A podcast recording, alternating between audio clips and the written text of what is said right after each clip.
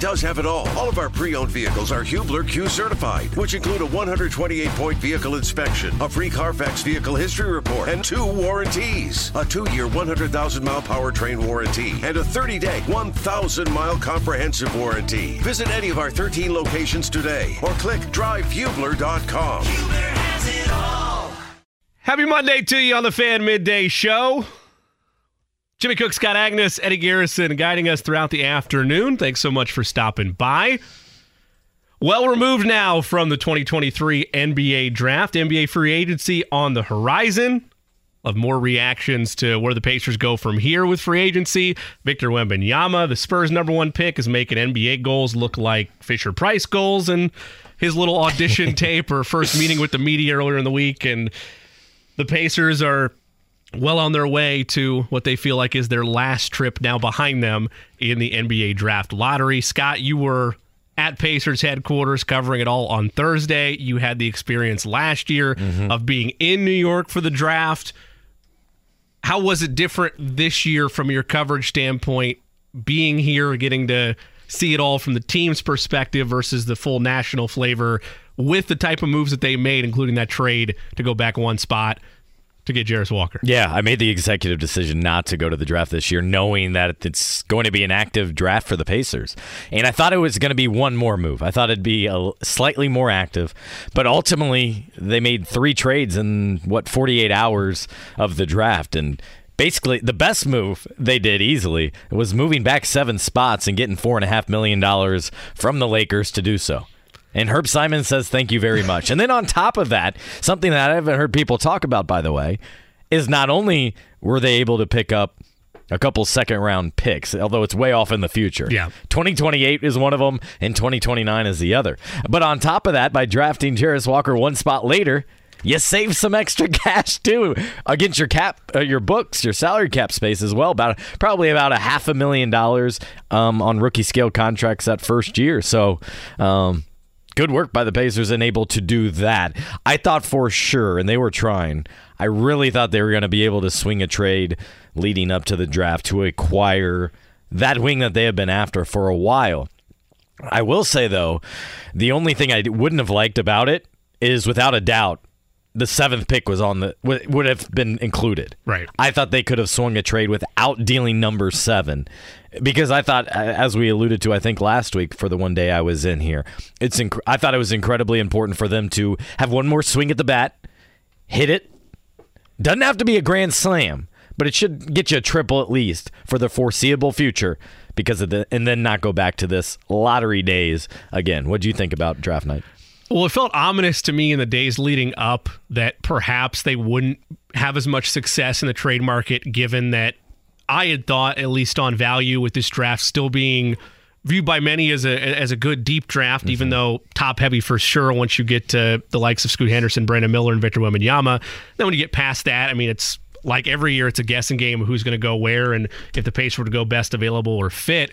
But going back to the trades before the draft it felt like if there was going to be a window to get into the 15 to 20 range or move up there for them to package some of the other draft assets they had this year, we know they made those calls. They were honest about it and said they had tried their best to try to move up, especially when Cam Whitmore was actually in free fall during the draft. That would have been very interesting. Right it, it would have been fascinating to have been able to happen. And obviously, he ends up in Houston, and they had mentioned Chad Buchanan had referenced with the with Kevin and Query on Friday that they did their best to try to make a move there, but the value was too much and price was a little bit too steep for where they wanted to go. So I wasn't as perplexed as I thought I would be that there wasn't more activity on the trade market for them. But yeah, the oversighted point that you brought up is that they're able to save a little bit of cash, which you'll ask anybody that's been with a front office in a small market before. Anytime you're able to do that and still find the player of need you want, you're going to be happy with it. And if Jarace Walker is indeed the type of player that maybe not immediately right away, everybody's got to develop in their own path, but if he's the type of power forward that is there for the Pacers and is a, a cornerstone of what this franchise wants to be in three, four, or five years, we're, we're going to really see an opportunity for them to get back to where they want to go. Yeah, the cash from the Lakers, that's nice for your Herb Simon, Right. if you're him. Meanwhile, the, the the savings for Jarace Walker by the Pacers that really appeals to the front office and Ted Wu, their sal- salary cap guru, because it gives them just a little bit extra flexibility. It's half a million dollars, but still, there's ways to to figure it out and make that more feasible. Um, in terms of being at the draft, you were asking about that. Yeah. I kind of gave a long-winded answer about the, the draft decision and saving money. Um, the the cool thing about that experience is to f- see them to walk to walk around uh, on the main floor there at Barclays Center, uh, and then to the back rooms and see them do probably more than a dozen different interviews, both on camera, radio, a press conference. Then he jumps on a Zoom with the local media, which I, I was on back here in Indy. But those guys are worn out by by basically the car wash, if you will, of the different things that they have to follow. But there's something cool about. I remember a couple years ago with Bennedict Mathurin, um, there was the practice court weight room, and so I was in there with him for about five minutes. So I was able to get a brief alone time. But in the big picture, he's talking to so many different outlets. It's not a true, you know, exclusive or anything like that but it is a good opportunity to get a feel for the individual once again. Because again, Jarace Walker was in town for a workout, and we're fortunate to be able to attend the end of that and talk with him. But I thought it was a really good draft for the Pacers.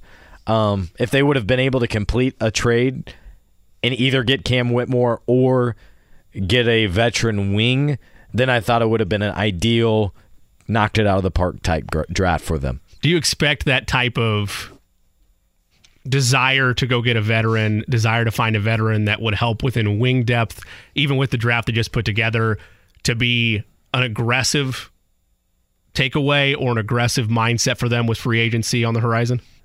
What's really interesting, Jimmy, is they have one roster spot right now after adding two and Right. Ben Sheppard and Jarace Walker. And they still haven't consolidated their current roster. They slightly did their draft picks. And what did I think I did I set the over under at two and a half draft You picks? did. Were you saying three and a half? I forget. I, I had felt like that three and a half would probably be a better mark, but Okay. I, I, I took the over. And, and it turned out to actually be closer to Right. what it was. But two and a half was what I was saying all along of what I thought the draft picks would be.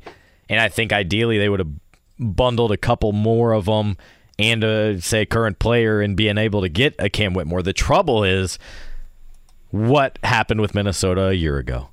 Rudy Gobert in Minnesota and new owner syndrome with A Rod and his partner there completely inflated prices. So much like you go in the grocery or buying ticket pri- tickets or whatever, what it costs to go get a player is significantly more than what it had been.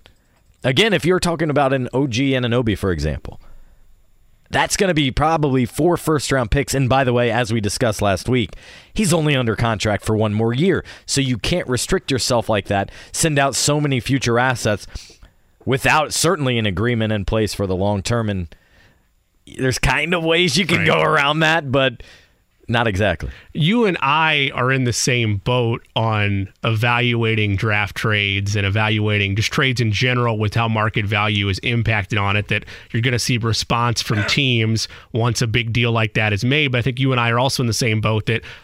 Uh, Before we continue with this, the Rudy Gobert trade was a horrific trade. I was not a fan of it in any capacity, and Not then, not was, now. That that was by no means a controversial take. A lot of people gave pushback when the move happened, which begs this question because you go to the NFL and the thought had been, especially with out in Baltimore, the Lamar Jackson contract negotiations and whether or not they'd be able to agree on a deal. And what a lot of people pointed to, myself included, was well, perhaps the move that the Browns made to go get Deshaun Watson, which was again a trade that involved multiple first round picks, and then they wound up giving him a fully guaranteed contract of the highest order, something the league had never seen. Some had thought that a move like that completely resets a market. You're going to see now at the bargaining table guaranteed contracts be the norm in the NFL. True. We're a year removed from that, and that has not been the case. But in the NBA, with that trade of a treasure trove of draft picks, it still feels like they were quicker to adapt to. If you're a front office that sees what happened in the Rudy Gobert deal, you're like, whoa, whoa, whoa, we want something like that in return. This is truly the standard. So I find that fascinating. And, and why do you think that is with both leagues? That on the one hand, something that felt like it could be precedent changing completely has gone by the wayside. Owners don't want to give guaranteed money. We've had this discussion before, but with the NBA, when you still have a trade like that for a above average player in Rudy Gobert, by no means a, a superstar player, that is still had ripple effects in the NBA. Dude, I'm not sure he's an all star. I mean, again, I'm not gonna I'm not gonna fully tear down the guy, but yeah. yeah. I mean, I mean, you watch him in the playoffs and teams hunt him. Yeah. They don't stay away from him because of the challenge. They target him. They put him in pick and roll situations, things like that. That's a dead giveaway. I like to see what players think of him. And you can observe that both in how they vote for the All Stars now, and you can observe that in the playoffs if they reach the playoffs. And I thought it was very odd too. Is yesterday they agreed to a deal with their like backup center, so now they have three centers on their roster. To me, I think you got to move Karl-Anthony Towns. I and think Naz that's a- Reid got that extension. yeah, Naz yep. Reid. I think I think Karl-Anthony Towns is the one you move. You're not going to be able to move, move Rudy Gobert. But to your bigger point, yeah, in terms of Rudy Gobert and in that situation, you, you saw the trickle down effect in terms of even whatever that was a month ago. Like we're through Kevin a trade Durant deadline and the Phoenix right, Suns. Right. The Suns gave everything they were possibly able to give. Any any additional first round picks they had left, which I don't think they did, so they had to Right. pick swap. And then like all their second round picks for this decade because remember at the trade deadline they agreed to the deal to acquire him from Brooklyn and in doing so sent out a treasure trove there before the Suns were able to um, this most recent deal acquiring Bradley Beal Right. from the Washington Wizards. And at least with Kevin Durant, it makes sense, right? Like if the Rudy Gobert trade, if you turn the clocks back and it's a trade for Kevin Durant that is of that high of value, particularly of first round assets, I can get behind that. Like that's not as head scratching to me as the deal itself for Rudy Gobert. With Bradley Beal, the injury and the health concerns are there. I've never been a, a, a viewpoint of him being because of the health and because of he's been on such a poor team of if you put him on a good roster, what would he actually be if he could stay healthy? And I get the Phoenix Suns wanting to be in this win now mode of we're going to still keep alive this big three era. I guess big four from a salary standpoint if you include DeAndre Ayton in there, but still very much a 2010s way of roster construction. Those type of trades I get, but I'm talking about the fact that there's still pushback for players that are around Rudy Gobert's talent level or maybe a little bit better. Like OG Anunoby's a better player than Rudy Gobert, but I don't know that he's a better player than Kevin Durant. But you still see these franchises because of the Gobert trade not willing to back down from no, it's it's three or four three or four first rounders is how you get to the table. The one I feel like really set this off that I remember was whatever five years ago. Anthony Davis from New Orleans to the Lakers. They gave up a ton, mm-hmm. but they also won a title. So great. The other one I was very curious what they gave up because it didn't feel like a lot at the time, but it was Jrue Holiday from Milwaukee, and ultimately it was much more than I thought. As Milwaukee gave up three first round picks and two pick swaps. Because I thought I remembered at the time thinking, wow, that's nothing for Jrue Holiday. And guess what? They went on to win a title. so that out. was absolutely worth it, whatever you gave up here. Um, but you're, you're seeing, I think, it's obvious if, if it's a guy like Kevin Durant, you're going to give up any and everything. You're going to have to. But what about that next tier? OG Anunoby, not an all star Right. and you're wanting four and five first round picks. That makes it difficult. And then another guy they were in on, DeAndre Hunter down in Atlanta. Young guy, little high contract. I think is part of the issue is starting like a four-year, ninety million dollar deal this upcoming season. You would know you have his contract under control though if you acquired him. Tobias Harris, another player they ex- they expressed interest to and had some talks with the 76ers about nothing significant. Tobias Harris is interesting because right now they have over 30 million dollars in cap space. They could swing a a one year deal for a guy like that. Tobias Harris only under contract one more season, but then you'd want to have him under contract after that. And without that guarantee, again, that was a situation where Pacers are sitting there and like, we can't give up so much for a guy, at least today, we're not certain we'll be here for one more year because otherwise it makes a ton of sense. Right. That would be a great use of their cap space this upcoming year. It fills the need on the wing, a guy that's under underproduced and really could use a fresh scenery, if you will, I think, here with the Pacers, a new team, and that sort of thing. And then you would hope you could be able to re sign him for another three years and get something a little bit more affordable. Maybe it's three years, eighty million after that. As you look at the path that they're on, I mean, we're both in agreement. Leave no stone unturned. If you're able to find something that speeds this process along or Yep. helps develop the rookies, then by all means do it via trade. If you're able to get a price that is palatable for you, again, we already mentioned with the OG Anunoby rumors, just the ramifications with Rudy Gobert's trade. That yeah, the asking price or starting price for even players that could potentially grow into All Star level or above players, at least in the eyes of the franchise that holds their rights, are three or four first rounders with free agency on the horizon and you look at the needs this team still needs to address with the cap space that's there, is the door in your mind closed on trades being the answer to fill that role? No. I think at this point it's free agency, and if if not, as you said there, where, where's the best value in your mind right now as we look at this free agency class? There's th- that's If at all. that's why I don't think Right. the door can be shut, Jimmy, on those on possibly acquiring teams. One, teams that need to get off money. Secondly, you got to remember with this new CBA collective bargaining agreement that takes effect July 1, no longer can teams wait to hit the salary floor until this time next year. Usually it doesn't matter until July 1, June 30th of the previous Yeah. year. Starting this year, I forget what the exact date is, but basically let's call it opening day teams have to be above that salary floor, which means I think the Pacers need to spend roughly another 18 million to hit that without facing penalty.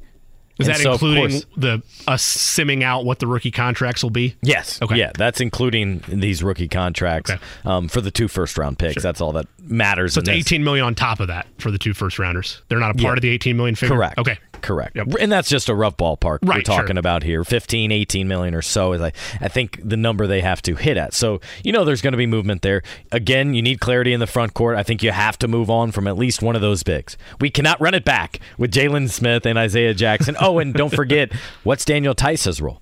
Yeah. I'm not sure anybody knows just yet. He does fill a great need.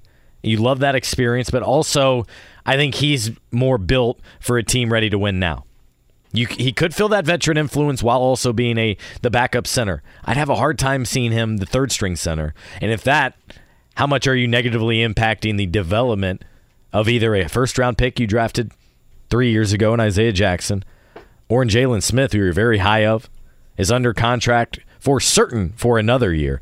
You got to figure that out. And then I think there's the, the question at shooting guard a little bit, especially as you bring in another one and Ben Sheppard, who can play the two and three. So maybe he spends more time at the three. Um, but with Chris Duarte, with Buddy Hield, you can include Andrew Nembhard in that conversation because he started at the two for much of this past season. That two, to me, needs some clarity. How likely is it, and he's been the common trade piece or common just he needs to be moved at some point topic of conversation as you bring up Chris Duarte, Jimmy Cook, Scott Agness here on the Fan Midday Show. What's the likelihood that he is on this roster by the time training camp rolls around? Because that's I don't, I, I don't, I didn't know if I saw a home for him here before the draft. And then you figure, at least in terms of mouths to feed and where they want roles and developments to be, Ben Sheppard would likely leapfrog him, at least in terms of looking down at what this season could be. And they went when they took Duarte with the idea of this is a player that's ready right now, that has had multiple years in college, that doesn't ha- need as much time to develop, but with how the roster's been constructed, and, and obviously he's dealt with an injury as well, but it hasn't been as easy or as plug and play as they thought it would be with Duarte. Yeah, but I would blow back, push back a little bit there. I wouldn't foresee Ben uprooting Chris's position. Remember, he's a rookie. This is all new to him. Now, like Chris Duarte, he's a mature four year guy Sure. that's coming into the league. But this first year, it's a whirlwind. You haven't played in any of these venues, really. You're still traveling. You're playing three times as many games as you previously did. And keep in mind, he played at Belmont. So the competition he went up against. This is not just another level. This is probably three steps up Right. to what he faced. Now he's an incredible shooter, and that translates to any game. I'm curious what it'll look like initially defensively.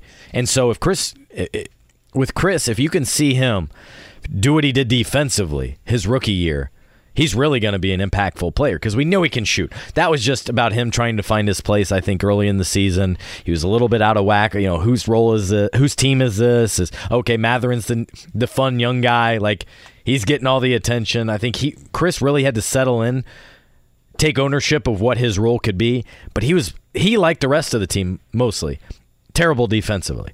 And so, if he can get back to what he was rook, his rookie year, improve upon that, not have a season injury filled, because I think it was last off season he was dealing with a little Yeah. bit of an ankle injury as well. I actually had heard at summer league, look out, he's probably going to need surgery here. Well, it didn't happen, but there were those concerns back then, which you, you know means that was something floated through Chris's mind as well. So, no, I, I'm still intrigued by Chris, but I also recognize maybe a more ready team would be interested in his services, whereas the Pacers just added another guy at similar position right there. But I will say too, uh, Chris's value is lower than it once was. Lower than it was beginning of last season, and certainly before that, and or after that at the trade deadline. So you don't want to sell low, and so that's a that's something the Pacers have to consider. What's a successful campaign for him then? Because again, obviously he's not your your starting two guard or, or, or starting at the three at this point. The lineup that we would likely see next year, if everything's perfect from a development standpoint, they want to pull the trigger on Jarace Walker would be some combination of of Tyrese Halliburton, Bennedict Mathurin, Jarace Walker, Miles Turner, and then Andrew Nembhard. Andrew Nembhard, right? I mean that Defense. right. You have to. I think. I think that's what I'm looking at right now. That's how I would project it out, and that's assuming that Buddy's good with coming off the bench, taking in- the back seat. So in that, so in that scenario, you don't have him in. You don't have Buddy in the starting five. Is that what you're saying? no, Mathurin is my Mather. starting. Okay, I'm sorry. three. When you said Buddy, I was okay. My fault. Yes. Yeah. Right. You I think, think that's that- something he's okay with? I don't know that. I'm saying he has to be okay Sure. with that, or that if it hasn't had happened already, that's a conversation that will absolutely be had. Yeah. And the one concern I would have for that is him and Tyrese play so well off each other. Tyrese attacks and knows Buddy's available. They can those guys communicate without communicating out there. They're they're so comfortable with each other going into year 4 here. And then Buddy spaces the floor so well. Is a great three-point shooter, understands the pushback that's healthy with Tyrese. Um, so that would take a little bit getting used to. And I'd actually want to do something where maybe you stagger them. So maybe Mathurin's the first sub out and Buddy's the first sub in if he's comfortable with that. Which I think at this stage, if they could be a playoff team, how could he not be? Because that's his number one goal right now. He wants to be part of a team that finally reaches the postseason. He's in his 30s already. This dude's competitive as hell. Watched every bit of the playoffs. He's working out every day at his home gym, which is incredible. Yeah. And he wants to play in the playoffs. So give me your five real quick on opening day. Tyrese Halliburton, as of today, Again, anything trades. could happen. For we have sure. no idea what free agency's going to. But as you look at it right now, Yeah. with needs they need, start a free agency. Where's their five? Yeah, I think right now you're looking Halliburton, Andrew Nembhard, Bennedict Mathurin, Jarace Walker, and Miles Turner. Okay, so I so I I wanted to make sure I didn't mishear you because I I I think I added six players in my starting five.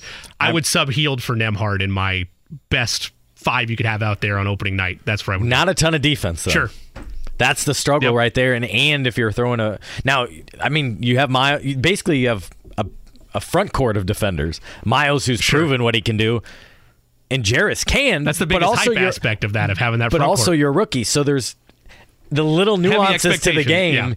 He's got to pick up on. It's not just instinctual. It's Sure. instinctual. The only person I could see subbing out would be Nembhard, but I wouldn't think they would sub him out for Hield. I could see them subbing him out for Aaron Nesmith because you need Nesmith's, you know, defense along the wing to help with Walker, with the being such a driven league around the wings and the guard position. And plus, Nesmith's a guy that you can just go help space the floor a little bit. Sure, you get an extra ball handler out there with Andrew Nembhard, but how often are you asking Nembhard to handle the basketball with Tyrese on the floor? To me, the number, the two spot is the only one I feel like is in question. Yeah.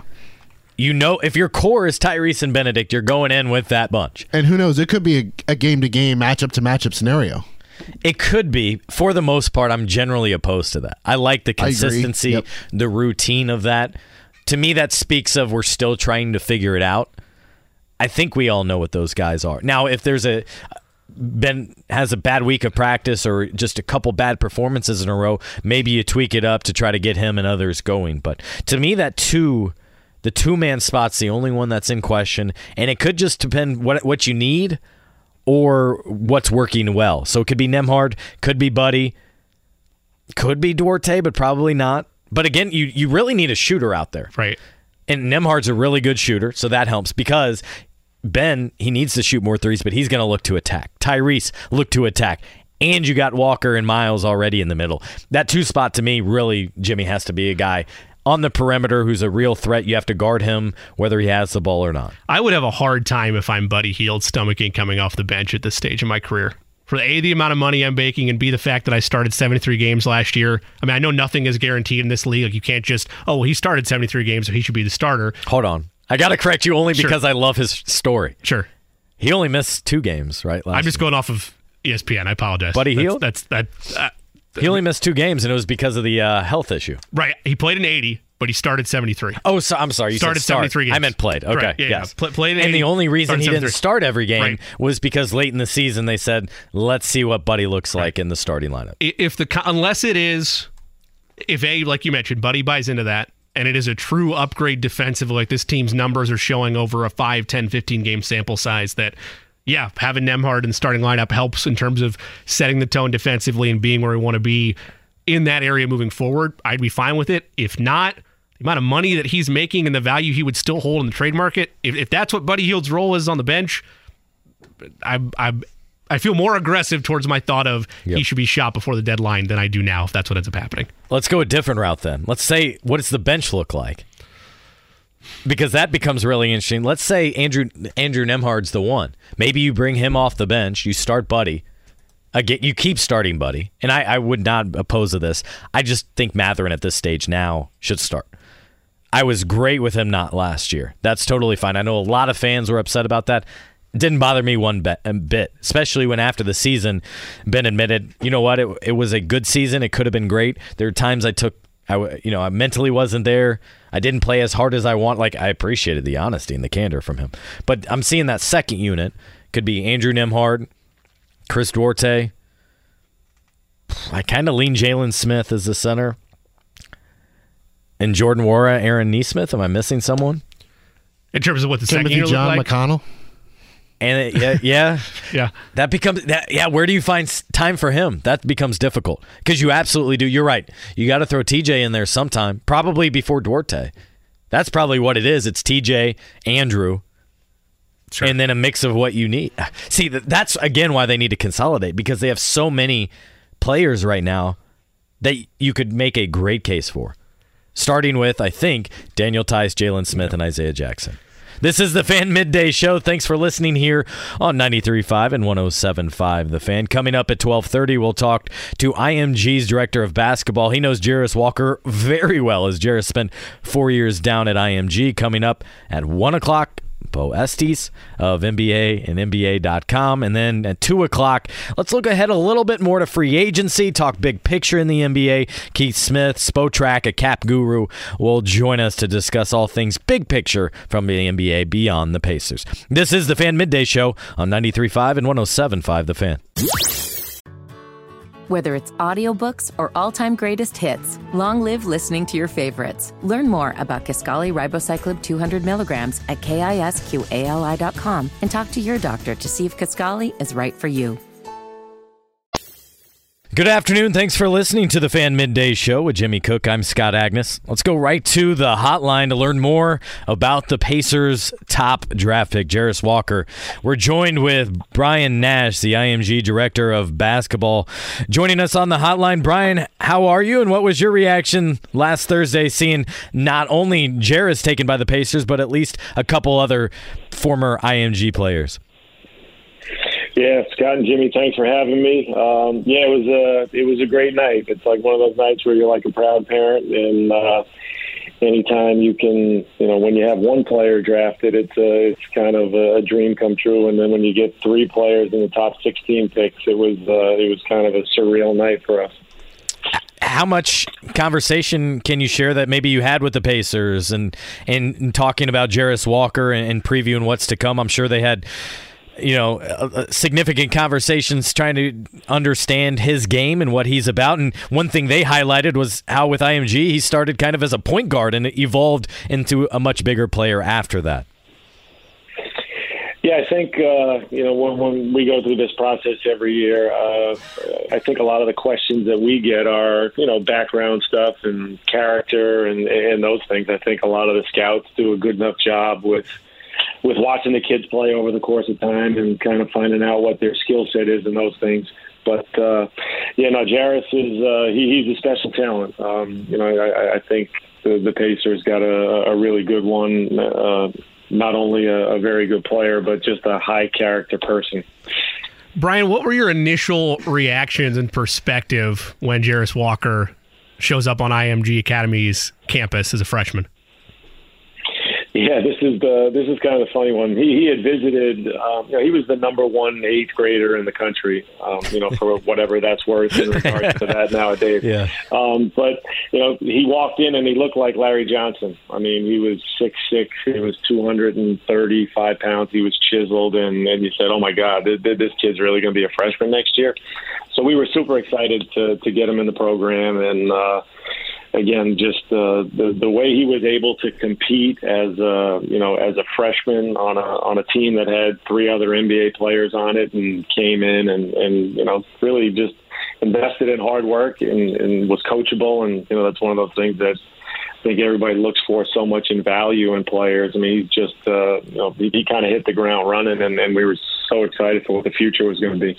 Joined with Brian Nash, IMG's director of basketball, where Jarace Walker played high school ball down there.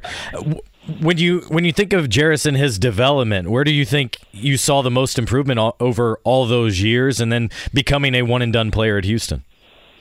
Yeah. Um, so he's he's kind of unique. I mean, the the, the I, I've used the term with him like he's a Swiss Army knife. Like he can you know he can do a little bit of everything. I know he's got the reputation and, and a lot of the things that were talked about with him were, you know, being a, a great defender. Um, I, I know that he that was demanded of him here, and I know Coach. Uh, Coach Sampson at, at Houston demands that, and that's a big part of what they do. But you know, he does his his his his shooting has improved so much over the years.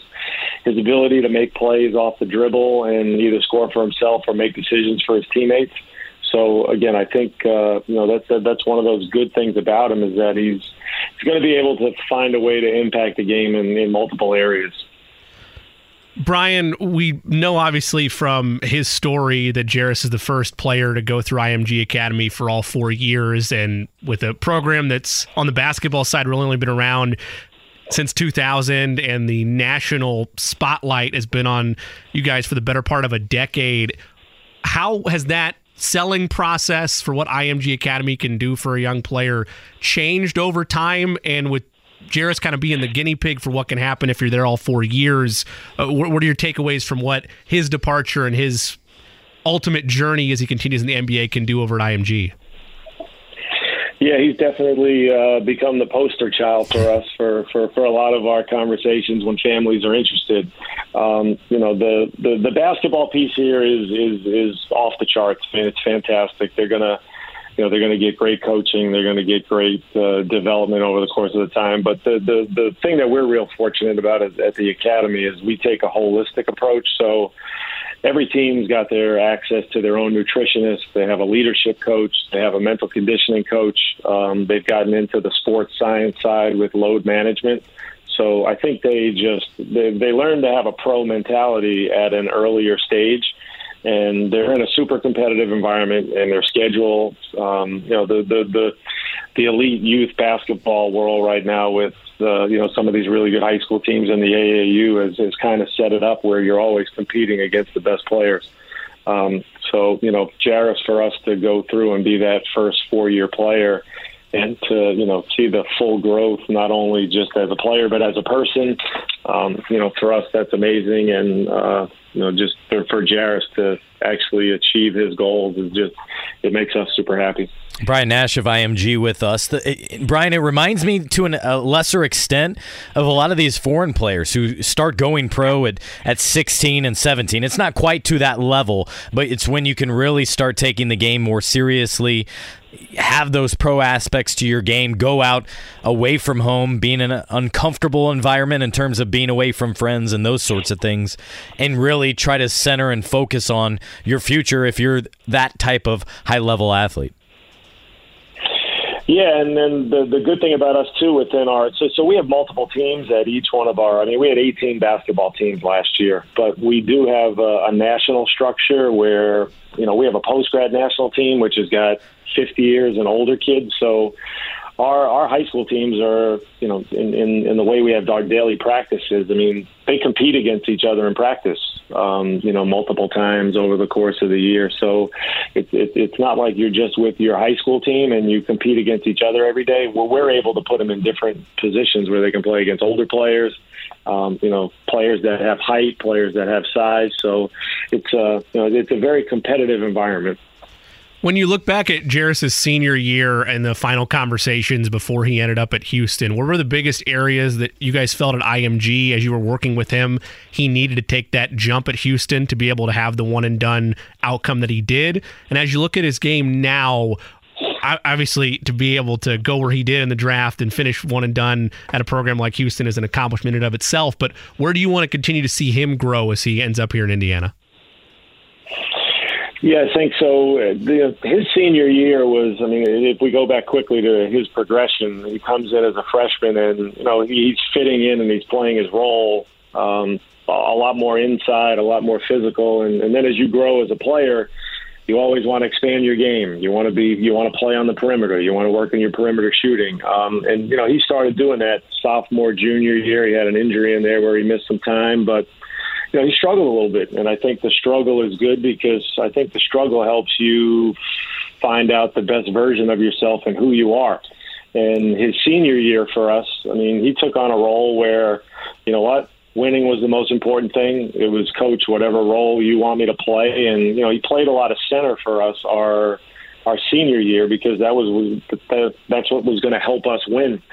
So I think as he translated into college, I think he was ahead of the game because he knew what he was, and I think he knew how he could be successful, and I think that's why he continues to, you know, he knows what those skill set areas are. Um, he knows he can be a, a really good defender. He knows he's a great rebounder, and then his offensive game is going to keep evolving. So I, again, I think that's some of the reasons why you know, and, and, and Coach Sampson obviously did a phenomenal job with him in a year and and putting them in a, such a competitive environment. I mean, you, you look at that program and everything they've done, and um, you know just how competitive they are. I think that helps set Jarace up as well.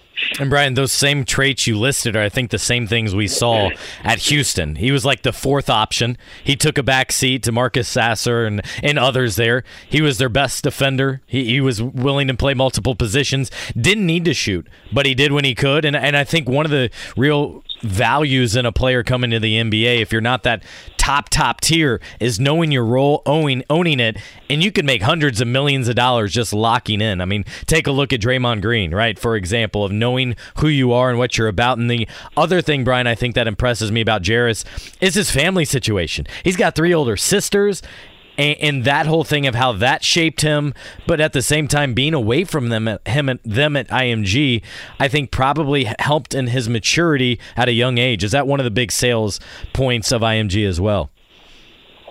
Yeah, I mean it, it's not for everybody. Um, you know, again, I, I think in his situation, you know, Horace and Marcia, you know, mom and dad are you know just just great parents. I mean, there, there's the story that we tell about. I think it was Jarace's third or fourth week in school down here where you know, he just got in a little bit of trouble in the dorm. I mean, it wasn't anything serious, but it was just kind of uh, it gave Horace an opportunity to call down here and said, you know what, my son doesn't act like this. I don't know if this is the place for him, and threatened to have him out of here after the first three or four weeks.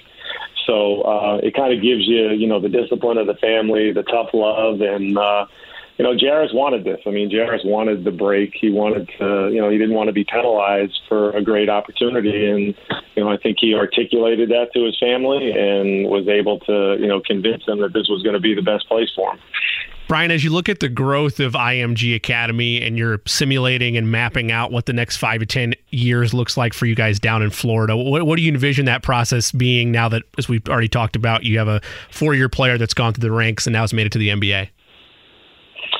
Yeah, no, this uh, you know th- this world is getting competitive. It's a little bit of a trickle down now with what's happening in colleges, where you know kids are starting to talk about NIL more, and uh, you know the schools won't have collectives themselves, but as the states start to uh, the state associations start to allow NIL for high school players, I mean that's that's impacting where kids go. So um, you know recruiting gets a little bit tougher. There are options out there. We uh, we play in a great league, the NIBC, which is the premier high school league in the country, which is a great draw for us because the kids know they're going to play against the best players every year. Um, but you know, when you have the success of uh, you know three players drafted in in the top 16, and you know we have 14 players that are playing in the NBA right now. Um, and then when people are fortunate enough to visit campus and they see the facilities and the people down here, um, you know, I think we can. We're not really going to try to change too much. We're just going to try to do it a little bit better, and uh, you know, just just uh, keep keep continuing that holistic approach with the kids. Talking with Brian Nash of the IMG director of basketball. Brian, I want to pivot one one question here, and that's because Zach Edey, Purdue star, spent some time down at IMG and now is crushing it at Purdue. Had serious conversations about going to the NBA, but ultimately is going to return to Purdue. Can you kind of describe maybe what you felt like he was like when he arrived on campus there at IMG? Um, maybe the rawness to his game, and now where he's at as the top basketball player in college last year.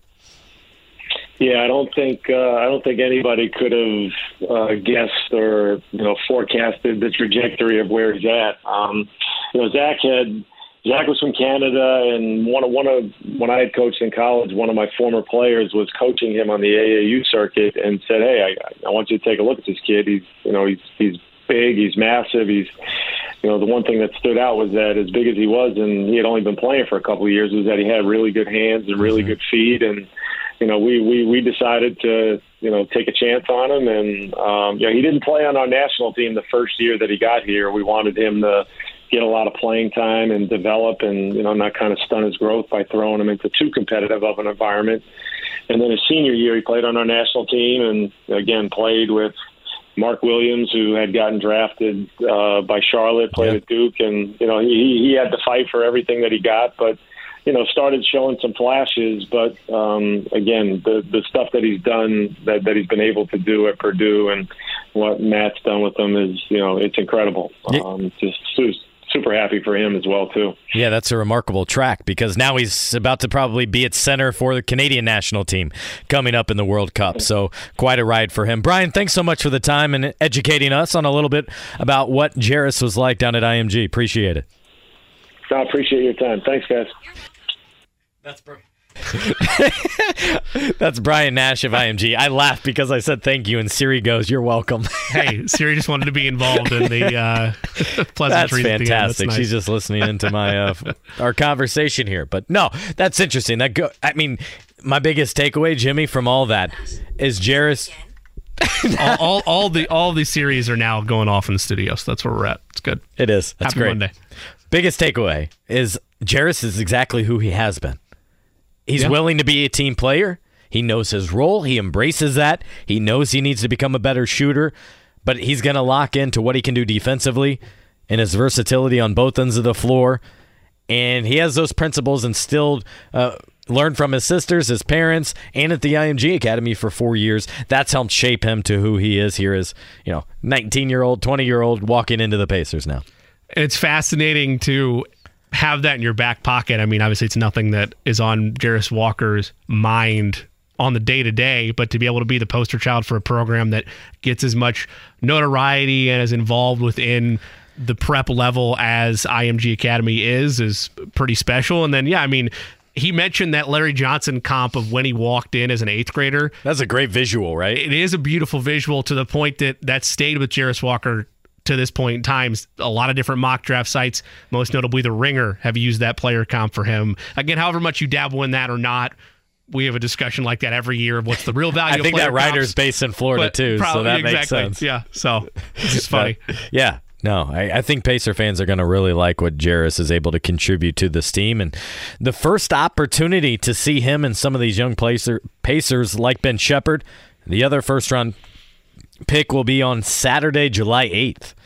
And a little sense of humor, I think, by the NBA. The first game comes against the Washington Wizards. So you'll get to see uh, him go against the team that technically drafted him. It's it's all an awkward thing. And this is something I previewed going into the draft that be prepared. You need to read up and make sure you know who's drafting where because it's utterly confusing.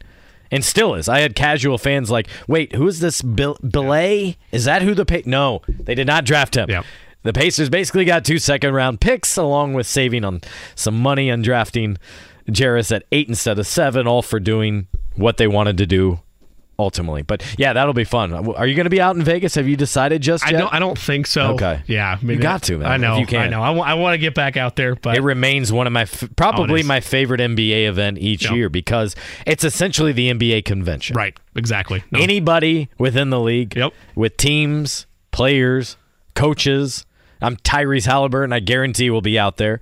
And you may not know this, but before the summer league team maybe practices or plays later in the day, any of the like main guys talking, you know, Miles Turner, Tyrese that are out there, they'll probably go through a workout in the morning with the Pacers coaches. That's in large part why they go out. They also are there to show up and, and support their new teammates and get to know them a little bit and see their games. But the one thing I heard a lot about was Tyrese and Oshae Brissett, um, in particular, playing every morning pickup against the Toronto Raptors guys that were all in town. So you never know. It's a, it's it's just so much fun running into agents Yeah. um, manager, like everybody within the NBA, broadcasters, everybody's out there for 10 days. It's a great time. As Scott mentioned, it's it's very well put. It is the NBA's convention and a great opportunity to be able to not only go out there and see the young stars tomorrow, but also be able to, as Scott mentioned, kind of bump shoulders with the rest of the league. We're going to take a quick break. When we come back, we'll have more on where the Pacers go from free agency now that the draft is behind them. Plus, speaking of Summer League, Beau Estes, one of the heads of the sports business classroom out there in Las Vegas, as well as the voice of NBA.com's top 10 and a frequent contributor on NBA TV, will join us as we keep looking ahead towards the countdown to NBA free agency on the fan. Whether it's audiobooks or all-time greatest hits, long live listening to your favorites. Learn more about Kisqali Ribociclib 200 milligrams at kisqali.com and talk to your doctor to see if Kisqali is right for you. Welcome back into the Fan Midday Show with Jimmy Cook and Eddie Garrison. I'm Scott Agness. One of the interesting trends, Jimmy, at the top of the draft, looking back to last Thursday night, was how many non college basketball players were taken.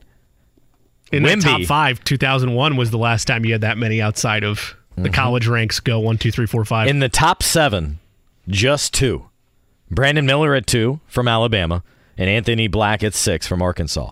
Otherwise, you had a wide array of options here represented. Two from the league overseas that Victor played in, Metropolitans 92. You had a G League Ignite, and then you had the Thompson twins from Overtime Elite. I'm a, I was a little surprised how much hype or love Overtime Elite got because I'm still not sure what to make of it. I'm, I, I think we need to see how these Thompson twins look this first year. Also, were they kind of brought in to be the faces of the program to try to build it up? And then we'll see what it looks like. I think I still need more info there. In terms of the G League Ignite, if you ask anybody about that team, I think it's mostly been a failure. The team is not competitive. They play like 12 games a year. It does give them an opportunity to solely focus on basketball, to solely play NBA competition. From a competitive standpoint, out at the what was it, the G League Showcase, I think they were losing by 20 Yeah. and 30 points. And this is, you know, they're also having players in and out of the lineup and those sorts of things. The other thing here to consider, yes, you do get paid decently compared to maybe an NIL package you could get for the same money, but there's no branding in terms of. I don't think most people watching the draft had a, at least your casual fans had m- much idea about Scoot Henderson, his game. I bet they couldn't pick him out uh, of one of five players out on the, the stage. And I think that's a real challenge. There's a lot of people that in turn made it difficult, Jimmy, in terms of recognizing these players when you start at the top of the draft and five of the top seven, outside of maybe Victor, there's not a lot of familiarity with for the casual fans. Look, the NBA has made this bed for themselves, which is that over the last couple of CBAs, they've made it clear that they have no interest in changing their straight of high school rule. Yep. They want that still in place. They want you to be a year removed from your senior year of high school, and then you can go ahead and join the NBA draft. In the past, perhaps it's oh, go play overseas or or you know, go figure out your own path or just go to college for a year. But now, with that indecision to change it, the NBA waited a little bit too long to start their own G League program. It allowed other pathways like Overtime Elite, even though they're still relatively new on the block, but it allowed these other avenues to take shape to where it's not just two pathways. It's not college, or G League. It's college, G League, overtime elite, still the overseas path. They've yet to quantify an area and a major selling point where if you are not going to college, you were coming to the G League. That's what they wanted that to be. And for overtime elite, until the NBA modifies its rules, you're right. We need to see the Thompson twins prove it, but they are officially the first to market in terms of we are now a part of this conversation for young high schoolers to go with us after your senior year and we'll get you to the NBA. I don't view the Thompson twins as a knock against them in terms of, oh, well, what did they really do with Overtime Elite? Because, yeah, they were basically exhibitions. We had Seth Greenberg on, yeah. he mentioned that. But, I mean, exhibition versus getting walloped by journeymen or multiple different players that are on two ways in the G League. I don't see the massive gap in terms of what was available to both these sections from a development standpoint. And that's a problem for the NBA. The G League Ignite should be the clear and obvious path of this is where you should go for your best shot of making the league. And I'm not saying it hasn't been that, but it hasn't had the type of success and takeoff I think they envisioned it would. Yeah. What percentage basketball fans do you think watched one G League game? one G League game or one G League Ignite game? I am saying one G League. I mean, game. what percentage of Pacer fans I watched bet, one Mad Ants game last I, year? I, I bet it's a very small number, but I bet if you company the G League and don't just make it G League night, it's probably mm-hmm. slightly higher. Yeah. Because there's there's crazy fans out there, right? Like there are. like you view that some people view, and that's what the G League wants to be as a developmental system, a minor league system like it is in baseball. That hasn't quite reached those heights yet. Starting to more and more with the two way deals. But yeah, Scott, I mean it's a, it's a very low number. I would ask the same question though. How many people, not highlights, not clips on overtime.com, yep. how many te- people have watched overtime elite games? Half of whatever you think for right, the G League. Correct. And here, here's my bigger issue with uh, overtime elite is if you're a, this is why being there in person I think is critical for an overtime elite game for the scouts because you can't the stout I don't know what to make of the stats. Yeah. Right? Ausar Thompson made named two-time MVP the last 2 years. What does that mean in context of the competition he's playing against each night? In practice, those sorts of things. I have no doubt they they could have that improve improvement individually when you're focused on basketball almost entirely, less school, those sorts of things. But those stats, it's hard to compare. And that that's another wrench in all this that those that get paid to do this year round have to be able to figure out. We're going to take a quick break. When we return, Beau Estes of NBA.com and NBA TV's Top 10 will join us. We'll get Beau's takeaway from the Pacers draft. We'll take a trip down to Houston as well and also get you set for NBA Summer League and NBA Free Agency with Beau Estes of NBA.com on the fan. Whether it's audiobooks or all-time greatest hits, long live listening to your favorites. Learn more about Kisqali Ribociclib 200 milligrams at kisqali.com and talk to your doctor to see if Kisqali is right for you. Welcome back to the Fan Midday Show with Scott Agness. I am Jimmy Cook. Eddie Garrison with us as well. We'll continue our Pacers and NBA at large conversation with our next guest. You know him on his frequent stops on NBA TV as a contributor, as well as the voice of NBA.com's top 10 and a major player, one of the department heads over there for the sports business classroom at NBA Summer League. He is Beau Estes, nice enough to make some time with us. How you doing today, my friend?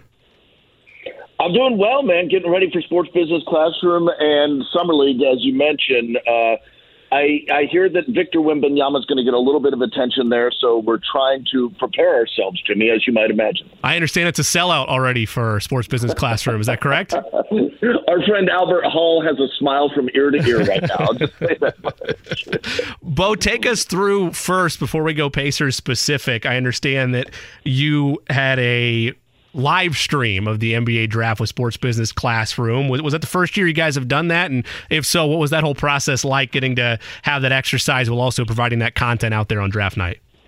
Well, as you might imagine, four hours live on a draft is a lot of work. I hosted. Um, Dan Purcell, who I know you're familiar with and your listeners are familiar with, uh, was a contributor on that. He's a former executive with the New Orleans Pelicans, and Eric Pincus, who everybody knows uh, he's a CBA expert and more. Uh, works with Bleacher Report, worked with us some at NBA TV. He was a part of it. But the real thrust of it, Jimmy, all our students that go through sports business classroom, the ones that went into scouting, they became experts on particular prospects. They put together the film, and when that player was drafted, we allowed them to do the analysis and we teed them up. So it was a lot of fun. Uh, and it was a good way to showcase the skills that these students learned at Summer League and Sports Business Classroom. Joined by Beau Estes here on the Fan Midday Show. Beau, I'm curious in terms of the development uh, of those individuals, those students really trying to make it in the NBA.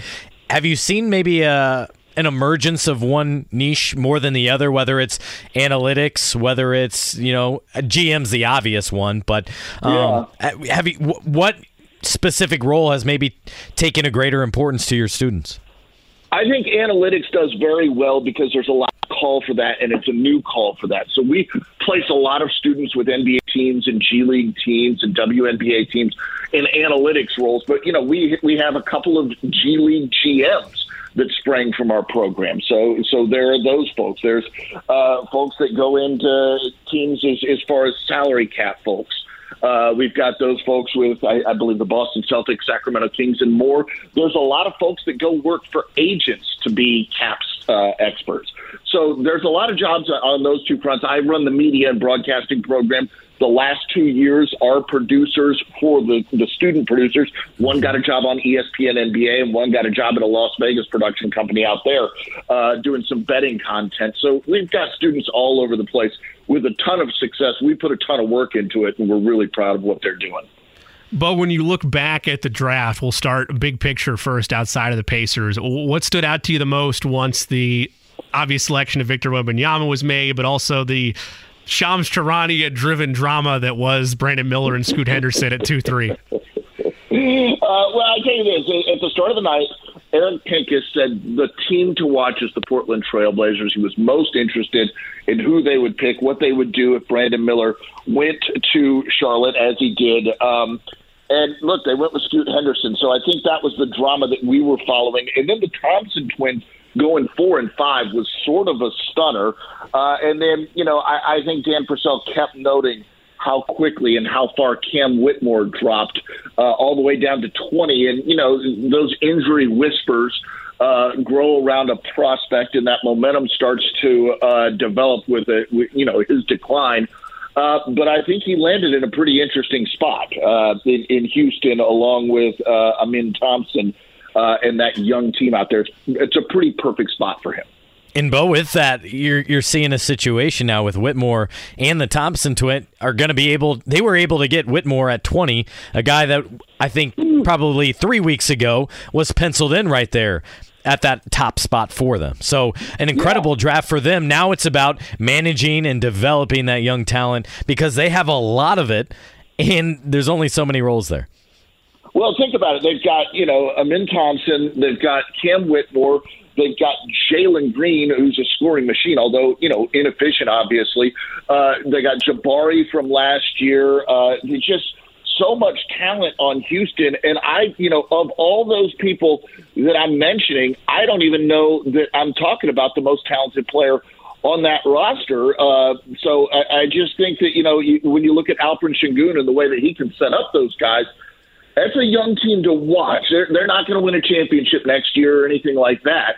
Uh, but it's a young team to watch for the future. Uh, and and like you mentioned, what do we do with all of this young talent? Who plugs in well where? Uh, is the questions that, that will keep the Houston Rockets organization up at night trying to figure out a good answer to that. Joe, Beau, the Thompson twins are very much a piece of proof of concept, if you will, of overtime elite and whether or not that that's a pathway that can work. Now, given the fact that they've only been, you know, in existence in that form for a year or two, it, it makes it you know they're licking their chops already knowing that they have all this exposure and they have had not just one but two players go in the top five. Beau when you take a temperature check of the entirety of pathways for kids out of high school to go to the draft where does g league ignite if at all react to this? And is overtime elite now an accepted pathway, or does it very much rely on what the Thompson twins are able to do at the next level?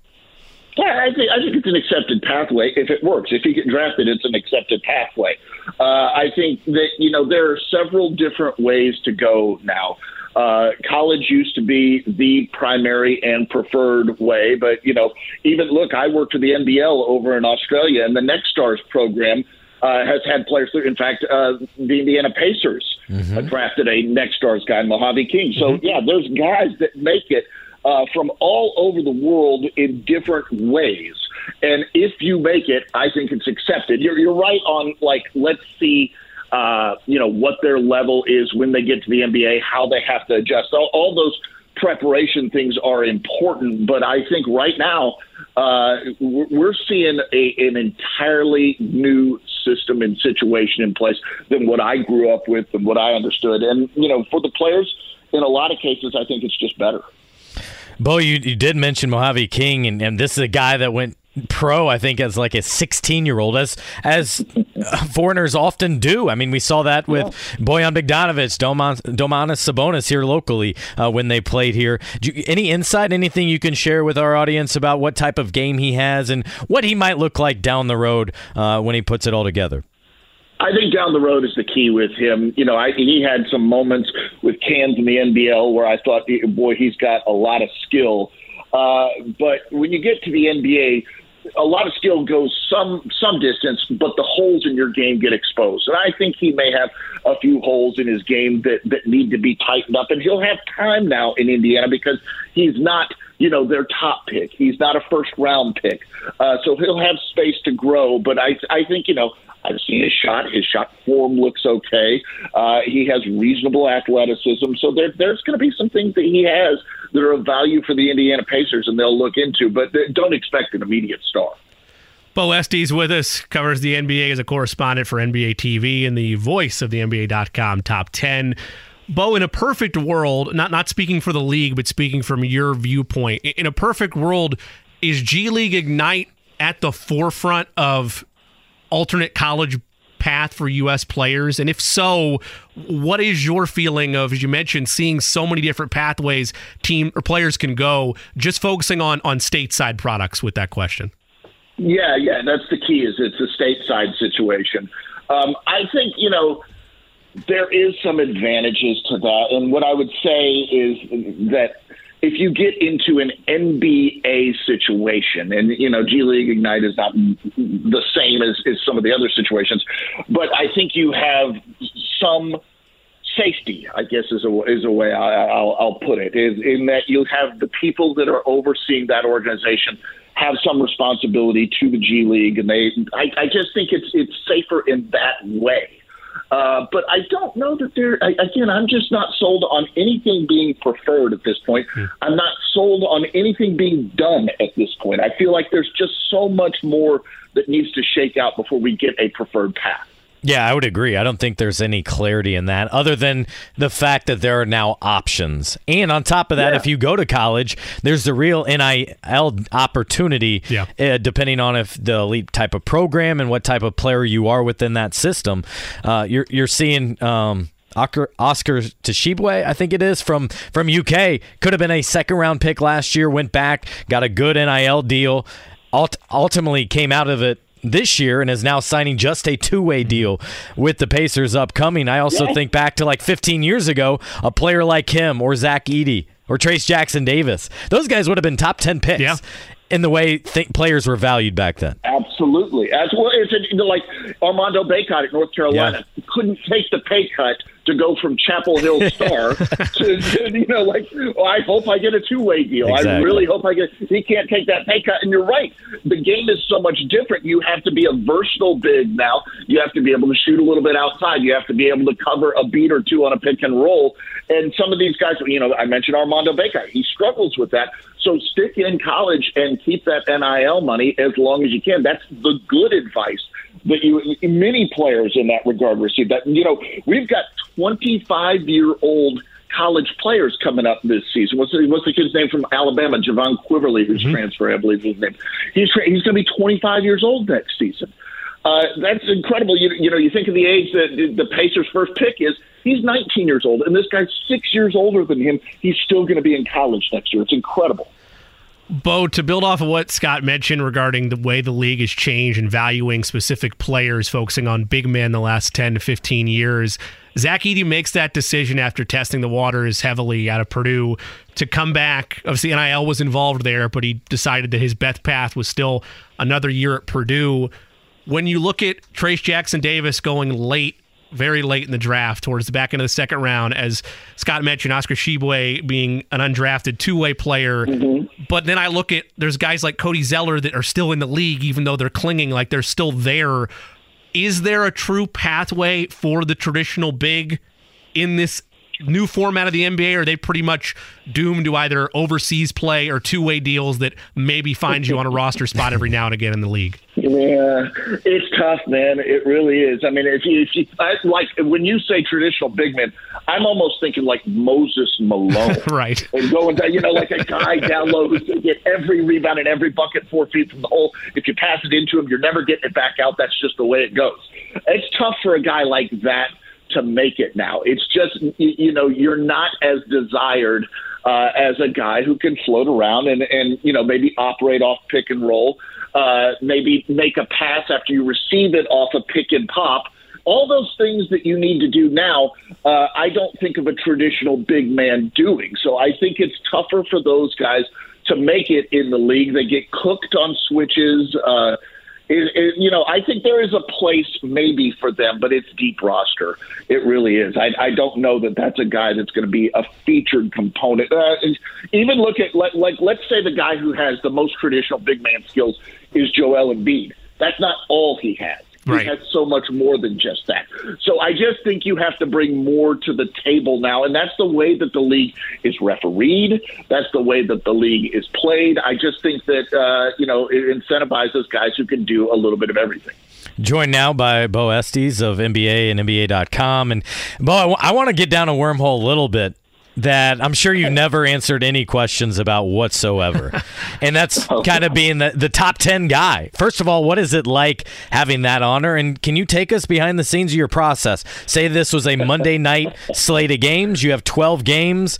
What is it like in the evening where you got to hammer out all these probably two minute quick updates and summaries. And nowadays, I talk to kids, you know, 15 and younger, and this is how they consume the league more than anything. Yeah. It's these uh, top 10 clips.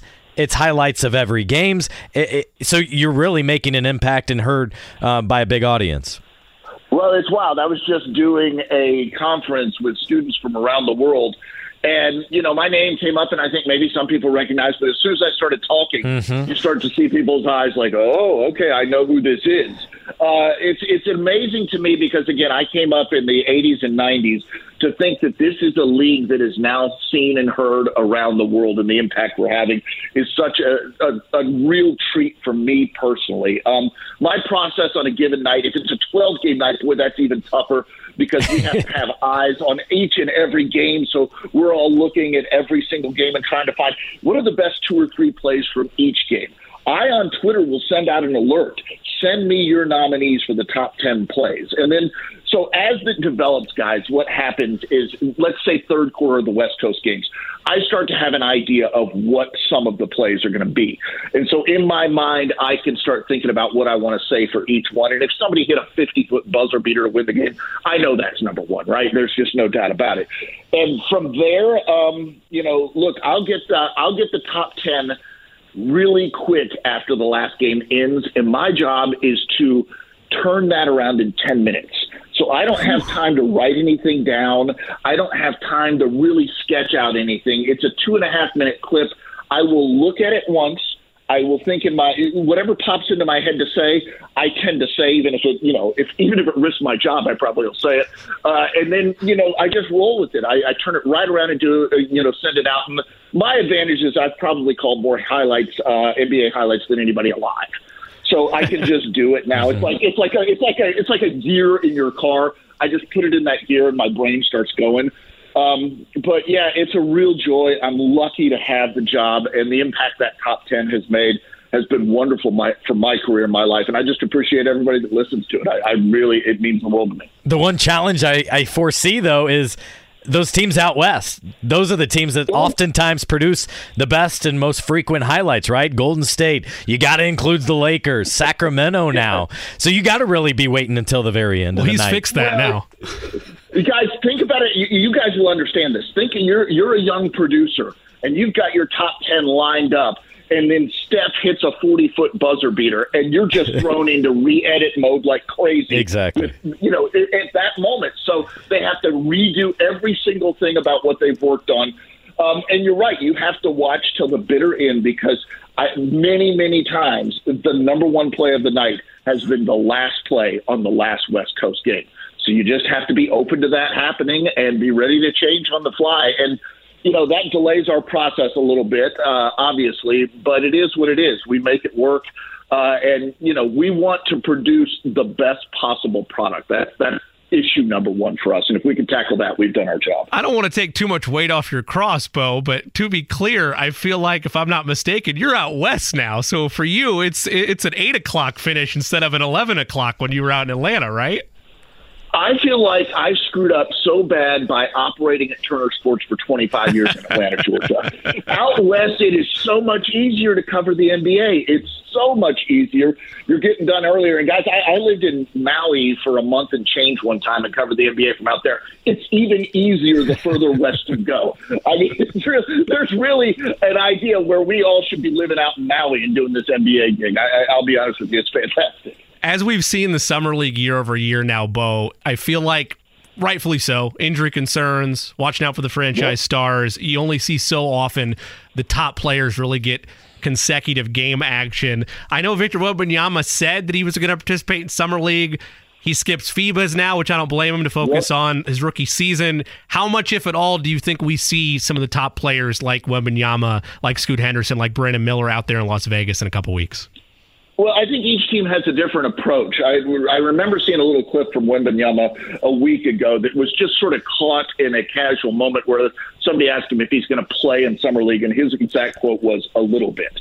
Uh, I hope he plays a little bit in each game. I really do. If he can give us, you know, 15 minutes in each game, that would be fantastic. But I understand the San Antonio Spurs position here. You know, you're coming off a year where you saw Chet Holmgren lose an entire season in a in a game that didn't matter.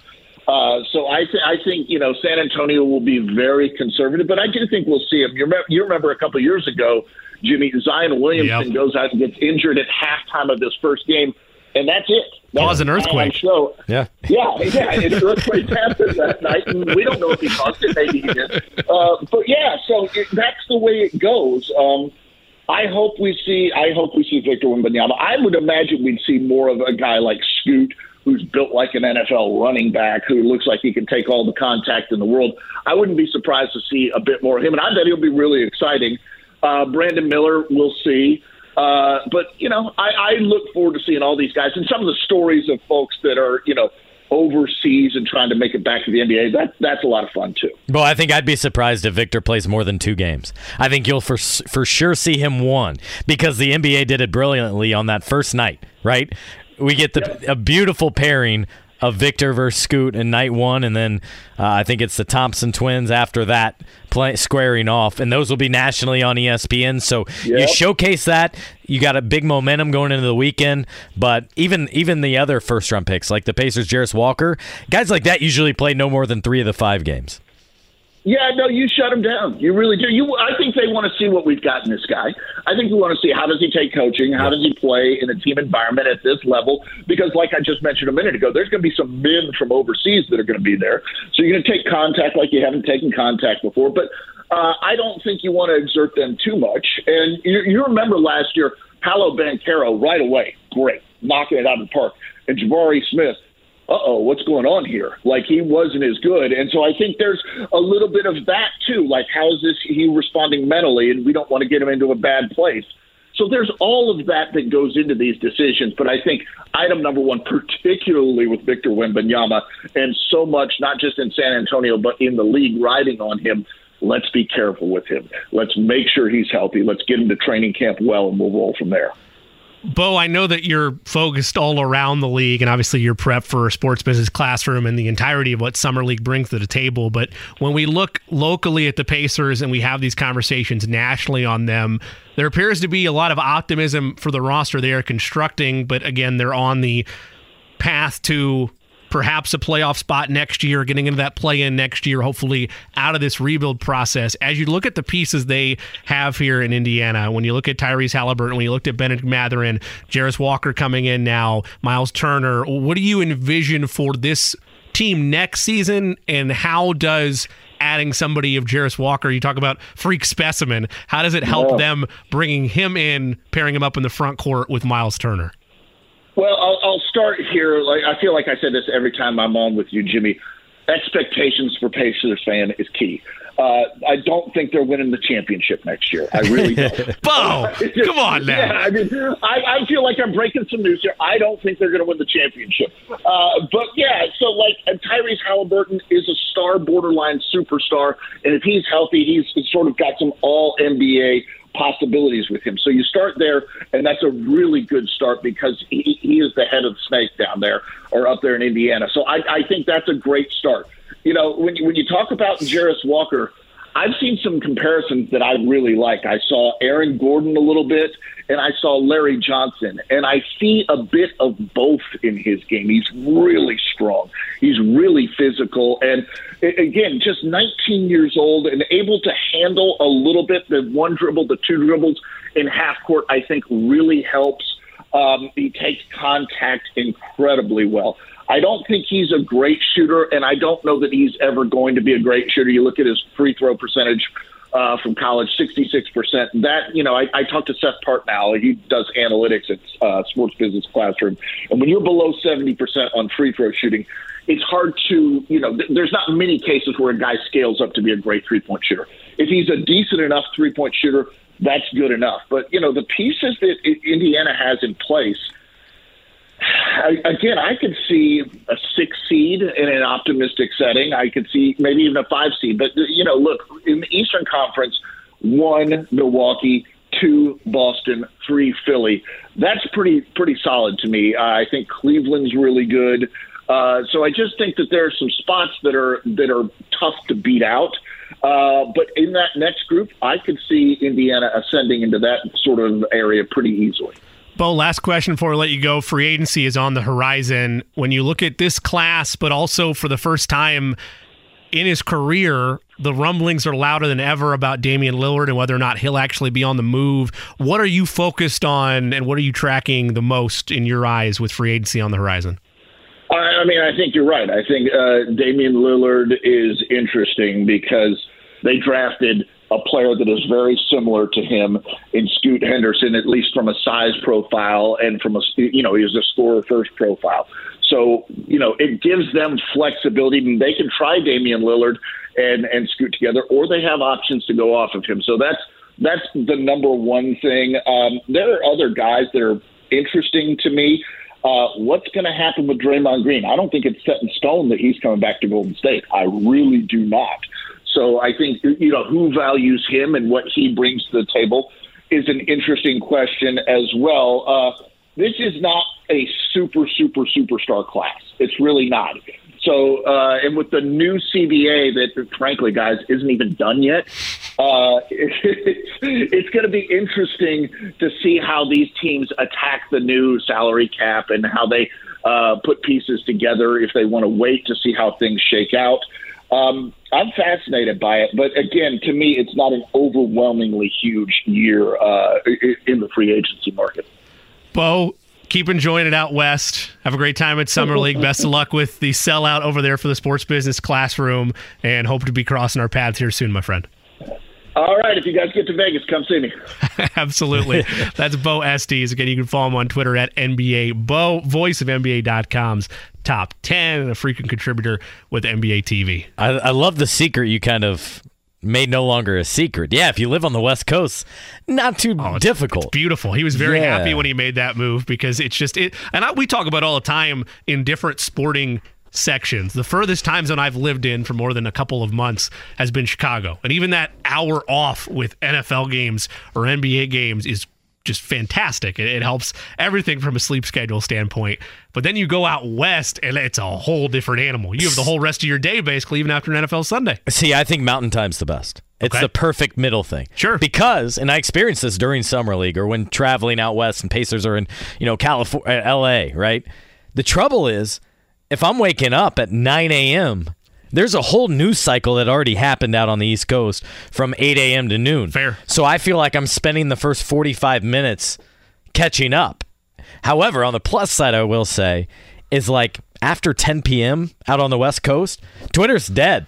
No one's on it. It's one. Yeah. That's 1 a.m. on the East Coast. So I'll find myself checking Twitter like after 30 minutes, and there's like five tweets. yeah. That's it. Because most people are in bed by that time. That's why I think that Mountain Time. That's why Denver.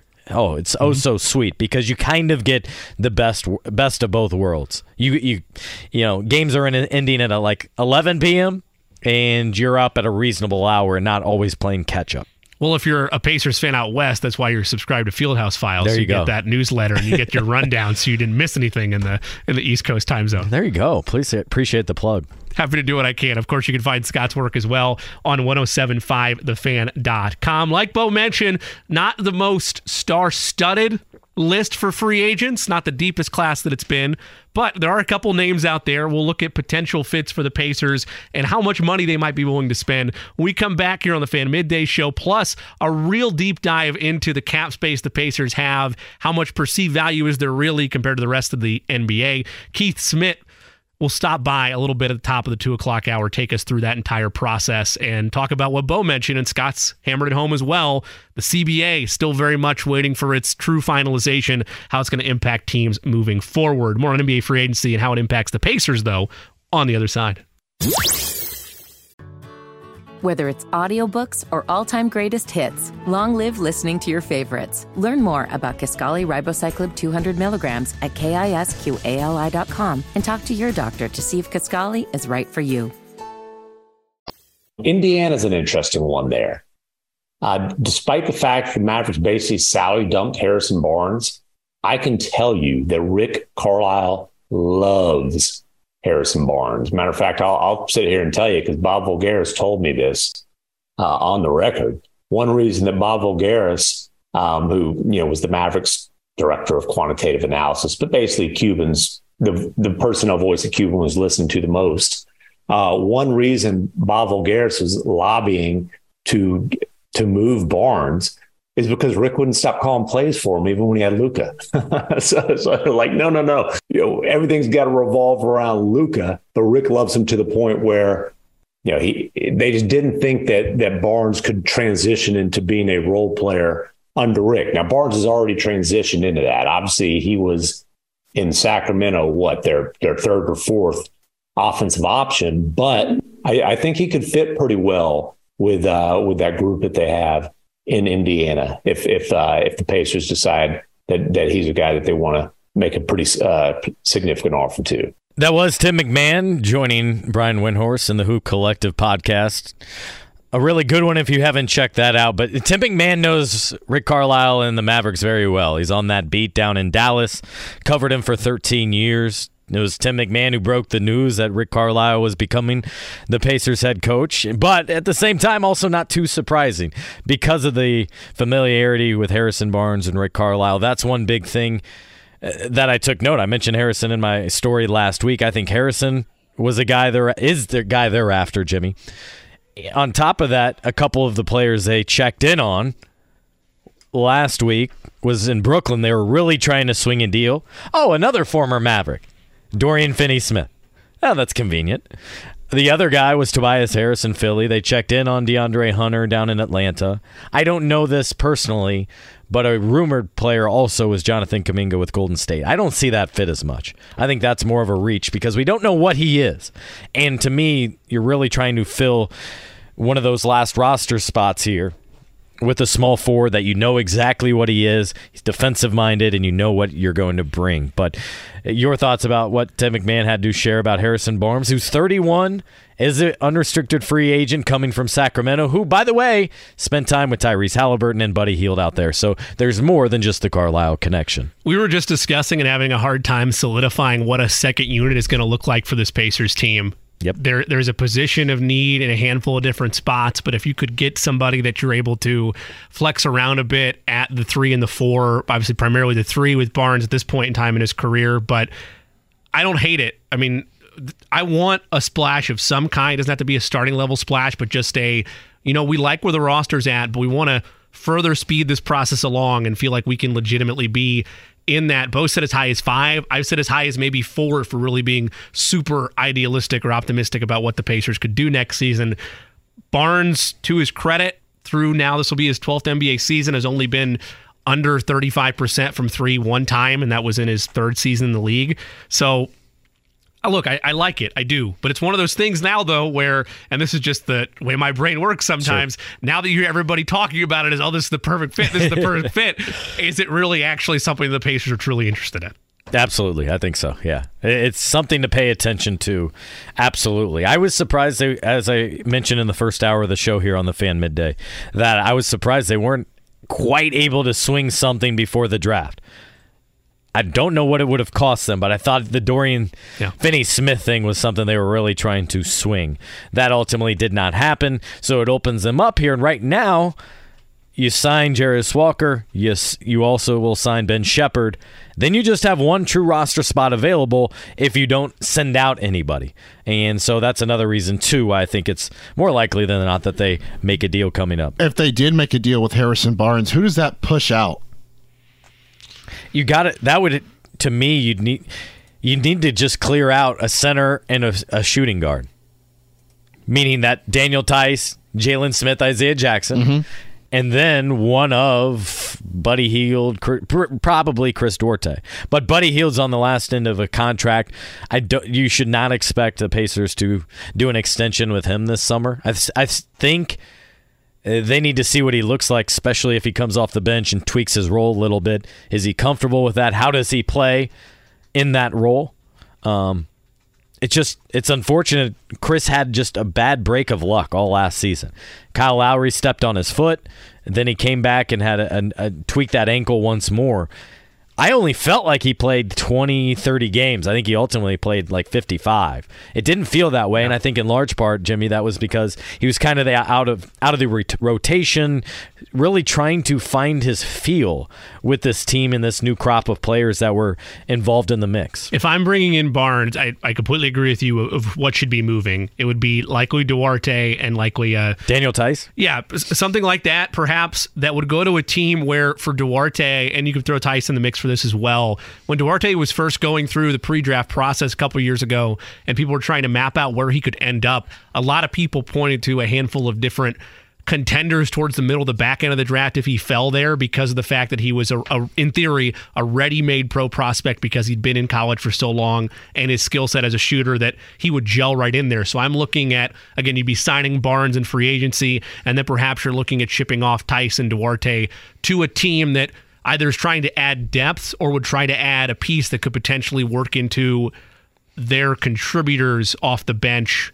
in a playoff run. The two teams I know for a fact really wanted him on draft night a couple of years ago was the team right behind the Pacers, Golden State, who mm-hmm. ended up with what Moses Moody, Moody Moses, Moses. There you go. That's yes. classic yeah. Kendrick Perkins. Perk, yep. Yes, was Golden State. They badly wanted him, and so did the New York Knicks. They were trying to trade two first round picks to move up to that 13th spot and get and get Chris Duarte. Um, I know the Knicks had a couple of scouts, so did the Warriors. I think midway through the year at, at Gainbridge Fieldhouse to try to see what Duarte looked like, to try to see what the how he was gelling, how things were going, quite frankly, with his role with the team. Nothing really materialized. I think his trade value decreased just because of his lack of production and lack of a, a role after really Mathurin came in and Buddy took his game to another level. And then, of course, Tyrese, his usage rate going up and his efficiency going up as well. And so that's I don't I don't see Chris Duarte as an odd man out, but I would see him as a guy other teams would like and he's a little bit expendable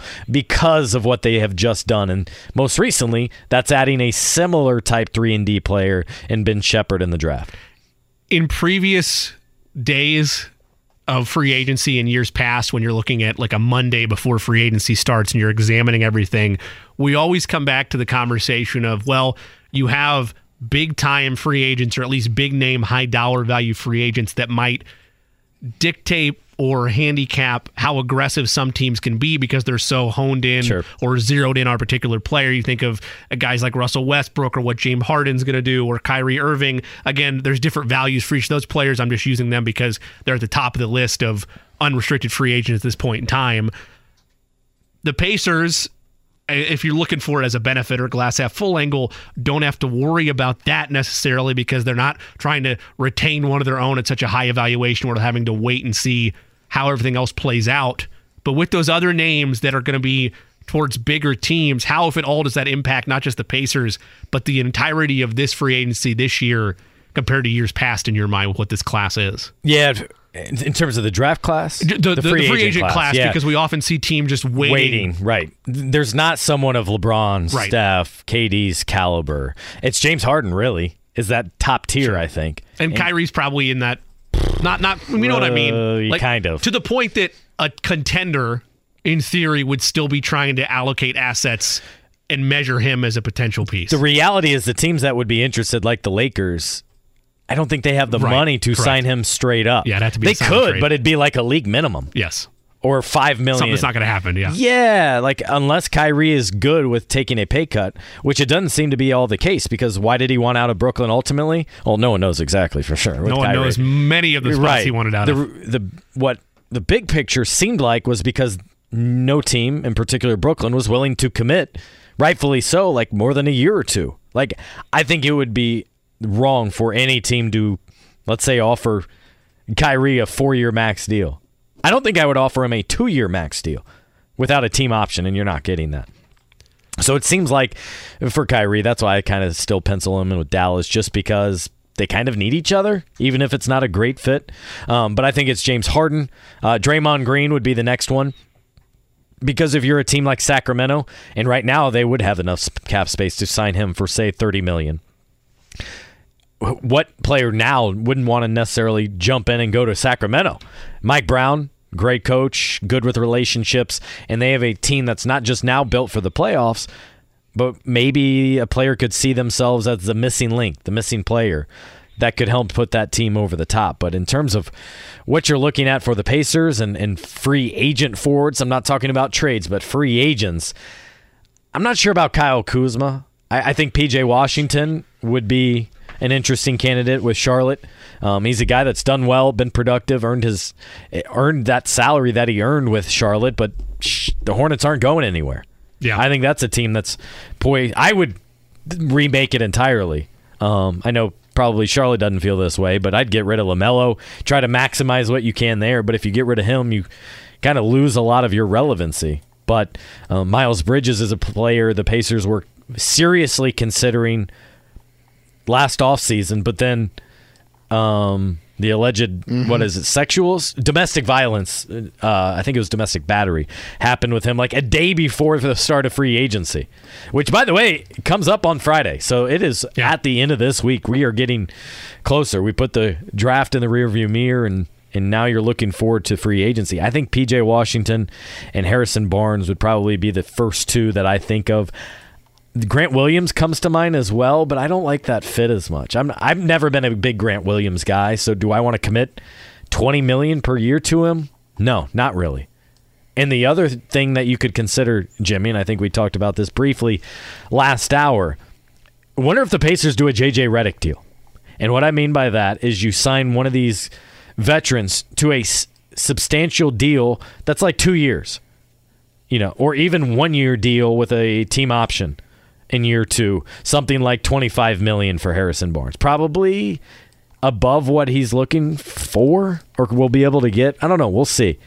A 31-year-old small forward Overpay for a knee, but not of the long term. and do it in the short term because you can because right now your books allow that to happen you can see right away the impact he'll be able the familiarity with Rick Carlisle plus the comfort with Tyrese Halliburton and Buddy Hield I talked to Buddy Hield about his routine in terms of you know gamely and, and his wind down and icing and hot hot tub all that where did he get that Harrison Barnes. He was kind of his vet. And so if if Buddy is taking a liking to that, a guy that's all in on basketball, surely you could love the trickle down effect that that could happen. Of all the names you mentioned, and I know me and Eddie disagree on this slightly, I wouldn't necessarily be mad about it, but I saw enough, particularly his final two years in LA of Kyle Kuzma being called upon as a starting Yep. small forward in this league, where that and that's a championship caliber team at that point in LA. I know it's different here with where the expectations are right now, but it would have to be a, a perfect deal in terms of both money and years that I'd be willing to allocate when, even though he's looked good at Washington at times, he's the best player on a Wizards team that, again, hasn't amounted to much the last two or three years. I think if the role was right, maybe that's an area you fall back on. But at this point, I'm more with you on if they could only have one of the two, I would almost rather acquire Barnes at this point for a two year window or so I would agree. than I would Kyle Kuzma for four. Yeah, if it's Kyle Kuzma, it's it's going to be something three or four year deal. You would surely expect. By the way, this just in from Woj here. John Collins is finally being moved. That I, I think John Collins, other than Miles Turner, has been the most rumored, speculated player. You know, in the last four years, it feels like Jimmy. And so, Yeah. uh, Woj says the Hawks are sending John Collins to the Jazz for Rudy Gay and a future second round pick. So um, I guess he notes here they're moving. Mostly, what they're doing is moving off of move. yeah Collins is three years, seventy eight million dollar deal, and it's widely expected and known that Atlanta has to get under the luxury tax. That's the orders of Atlanta ownership, and so that's what this is accomplishing more than anything here. Atlanta is so interesting to me and intriguing because it feels like even though he's a defensive liability at times, it feels like that they have at least in their mind a superstar piece in Trae Young, but because of the contract extension to Collins and where they're at, they are struggling to figure out how they're going to build around him. But we're still able to again be a they're a spot that you just don't want your team to be in, right? They have a, a great player in Young, but their ceiling or they've been knocking on the door the last couple of years outside of that playoff win in New York a couple years ago is bottom of the Eastern Conference standings, being a part of that seven to eight range of the play in. And that's after a handful of years spent in the lottery. I mean, that's just not, when you look at this Pacers rebuild and you look around the Eastern Conference of, I don't want to end up like that team. And I don't think they will because they're constructed differently. It's Atlanta right now when I look at the, the Eastern Conference and where things are, are structured as it stands. It, uh, yeah, I, I'm very fascinated by by the way the new the collective bargaining agreement and what that looks like. Um, because right now uh, teams don't just have it quite yet; they have kind of an outline. I think it's 100 pages or so uh, of what it's supposed to look like and the way in which teams can utilize things. And uh, one of the big draws we saw last week was the second pick exception, and that's in large part what allowed for the Golden State Warriors to draft Trayce Jackson Davis and give him a three year contract um, for a team that is significantly over the luxury tax. Um, because coming up with this new, without this second pick exception, these teams wouldn't have the money to be able to even pay for a second round pick, and that doesn't help anyone out. The, who that costs is those prospective players that are just trying to find their in with a franchise. Still to come here on the Fan Midday Show, we're going to look at the cap space available for the Pacers and how, in general, the CBA is going to change not so much the Pacers, but the way that teams of the higher tax bill are able to navigate through things in free agency. We'll take a big picture look at that with Keith Smith coming up at the top of the two o'clock hour. We come back a little bit more with the Pacers as we transition to that more national picture for where things go with free agency, like Scott mentioned, at least in terms of initial no- negotiations, the oh, there's no tampering going on period. That is the start or unofficial start of NBA free agency here in a couple days on the Fan Midday Show.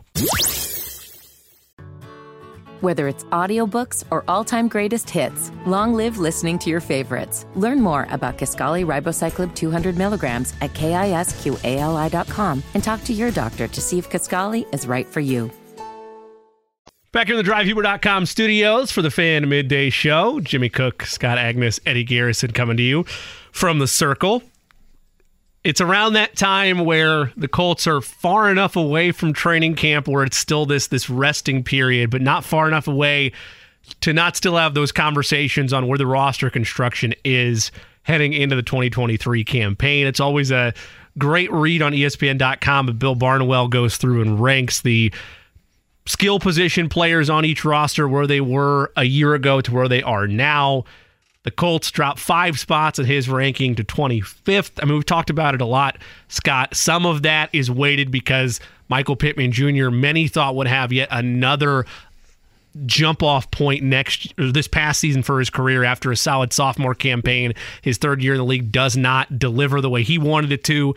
Jonathan Taylor struggles with injuries. The offensive line was in tatters, and that's not even taking into account the coaching carousel, the coaching chaos, and the quarterback carousel that we envisioned. As you look now with that draft, many, many weeks behind us Right. now. But again, in this interim period, is there a good enough core, good enough skill position balance, regardless if it's Anthony Richardson or Gardner Minshew under center week one?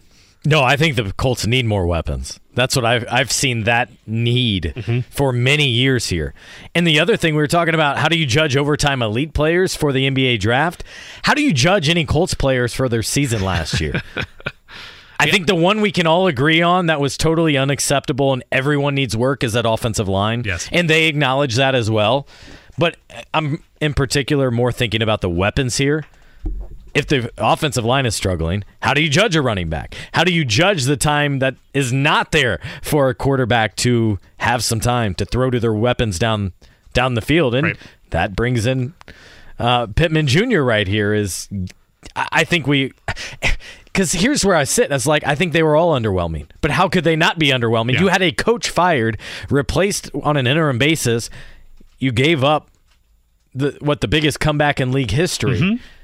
I'm not sure how to even start outside of that offensive line who all acknowledged we were not good enough. Yeah, the only place that you can really have a fair, and it's not fully fair, but a fair evaluation from a positional standpoint is on the defensive side of the ball. And even then, you also take into account the fact, well, they're having to work additional reps and extra hard because of the lack of offensive extended drives. They were living on the field. Correct. So, so and particularly at the back end of the season, again, I know that's going to be a mark that's in the highlight highlight reel forever, but it's hard to fully get an evaluation of that Minnesota game when, again, you're asking a defense to be on the field as often as they were. I don't put as much stock in, for instance, there's only one reason that Jonathan Taylor's injuries, as we'll continue to have discussion with his contract, mm-hmm. come into play, which is if you're the Colts and you don't like the evaluation that you're getting, maybe you're looking at his injured season last year and pointing to that and saying, hey, you just had some durability issues last season. We don't want to give you a long term deal. Outside of that, it's hard to make an evaluation on anybody. Yeah, and with JT too, it felt towards the end. It was like, yeah, we don't really need you here. Like, uh, it's kind of like the Pacers' last Correct. twelve games. You know what? We're thinking big picture here. Um, Tyrese, yeah, we we're gonna shut you down. Which I should I said they should have done a week earlier. But uh, yeah, in terms of JT and, and Michael Pittman Jr. and you even you mentioned the weapons. I'll even go to the other side of the ball. The secondary right now needs some upgrades, especially with what Isaiah Rogers allegedly did here Right. betting and, and how that's going to impact him probably for most of next year, but we do not have a final determination just yet. This is the fan midday show coming up at 2 o'clock. Keith Smith for Spotrac covers the NBA more so from a analytics and CBA and salary cap perspective. We'll get into the NBA and particularly the Pacers and what free agency could look like for them coming up this weekend. Stay tuned. Welcome back into the Fan Midday Show with Jimmy Cook and Eddie Garrison. I'm Scott Agness. 201 here on the circle. Let's continue our NBA conversation. Bring in friend of the show, Keith Smith, longtime NBA writer and reporter. Currently can read his work on Spotrac and, and more than anything, Spot Track. I always mess that up, Keith. But we got the new collective bargaining agreement coming up on July 1. A lot of teams, or a handful of teams, including the Pacers, have cap space. What are some of the key storylines you are tracking heading into this weekend, Keith? Yeah, it's going to be a big uh, summer for the NBA. I was told a few weeks ago by a, a handful of different people. It felt like one of those years where we're going to see one of those kind of resets of the league.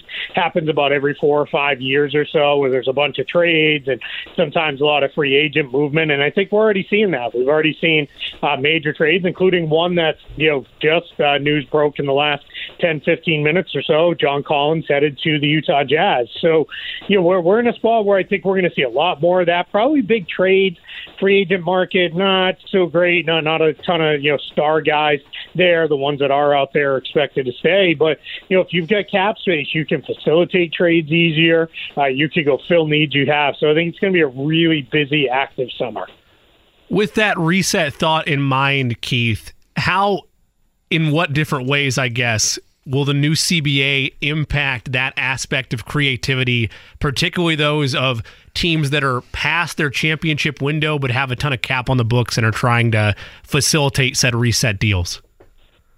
Yeah, you're going to see the most expensive teams in the league start to go one way or another uh, this summer. Either they're going to start shedding salary, which is something we saw the Golden State Warriors do with Jordan Poole, uh, is they're going to swap him for Chris Paul uh, from the Wizards uh, because while they're taking on a little bit of money right now in Chris Paul's contract, they're saving a ton of money long term. And, and most of the more uh, rigorous penalties will kick in next year, about a year from now, on the, these teams that are uh, really expensive and above what they're calling the, the second tax apron. I like to call it the super tax. A little more descriptive. So they're, they're um, you know, so you're going to see that happen. But then you're going to see other teams like the Phoenix Suns who said, okay, cool, I know this grace period year is designed around getting rid of some salary, moving some salary along.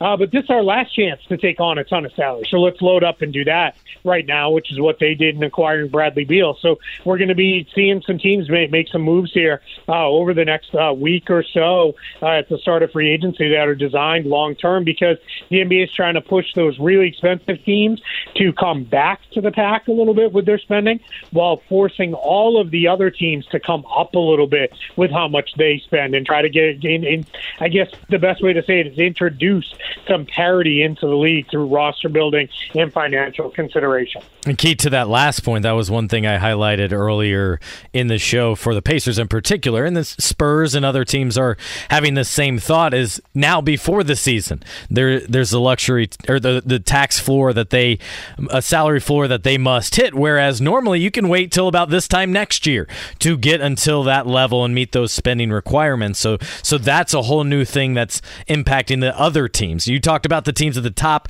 This is impacting those teams in terms of the salary at the bottom. Yeah, absolutely. So we saw the, the team right there for you guys, the Indiana Pacers, a year ago sit on a ton of cap space uh, into the season, and they used that very wisely yeah. to renegotiate and extend Miles, Turner, Miles Turner's contract. And that was really, you know, a great move by them, great move for Turner, uh, get get some long term stability in there with that situation. And it was almost at a I, I don't want to say no cost because I'm not the one writing the check. right. No cost in terms of, of roster building, right? You basically had this extra cap space, so why not use it now? Because that was use it or lose it at space. In the future, what's going to happen is teams that are that far under the cap, they're going to be they're going to have what, what's basically like a false cap hold put on their books that's going to be sitting there to bring them up. So you're not going to be able to just sit on you know 30, 40 million dollars of cap space uh, because what the league wants them to do is, hey, spend that on guys, spend that on players. You know, spend it on, you know, you don't have to necessarily go be a, in the play, you know, for a max guy, but go spend it on three, four different guys at, you know, ten, twelve million a piece, and and bring those guys in, and you know, strengthen your roster. So, so that's what they're trying to do is, you know, incentivize those teams to spend more money that are the lower salary teams.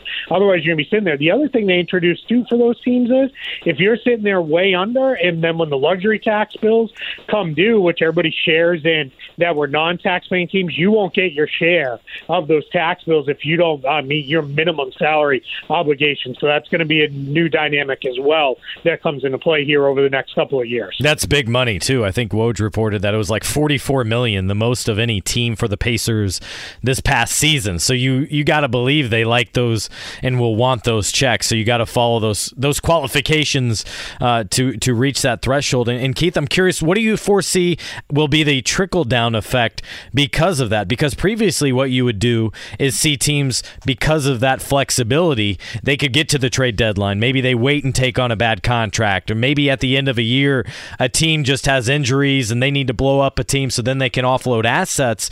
Now you maybe won't have that quite of that much flexibility because you've already had to tie down some of your cap space to reach those thresholds that you just addressed.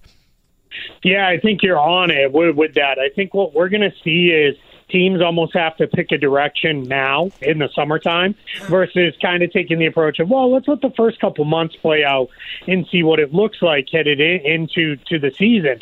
Now, what they're going to do is say, all right, well, we can't just sit on all this, you know, extra, you know, space and then we'll eat contracts in the course of the year from a team whose maybe season isn't going quite the way they thought it would. You, you almost have to do that now, and and I think you know that's one of the unintended consequences of this. Maybe I think there's also a couple other unintended consequences is you're going to see some guys who might be more middling free agents where it's like, oh, okay, that's a nice player, seven, eight million dollars a year who may get, you know, 12, 15 million because teams are like, well, we have to spend anyway. We kind of like their fit let's just pay him a little bit more and go. On the other end, for the really expensive teams like Phoenix, for example, because they're going to be limited to basically re signing their own guys, I think you're going to see the Suns kind of give contracts out to guys like Torrey Craig, Jock Landale, kind of those mid-level free agents that should be, you know, in the range of, you know, minimum deal to seven million dollar deal. They're probably going to get deals that are 5 million to 10 million because for the Suns, what that does is that makes them a a more uh, more salary in a trade that they can go send out down the line. So there's going to be a lot of interesting things that happen as far as those things go as teams build out their rosters here over the course of the summer.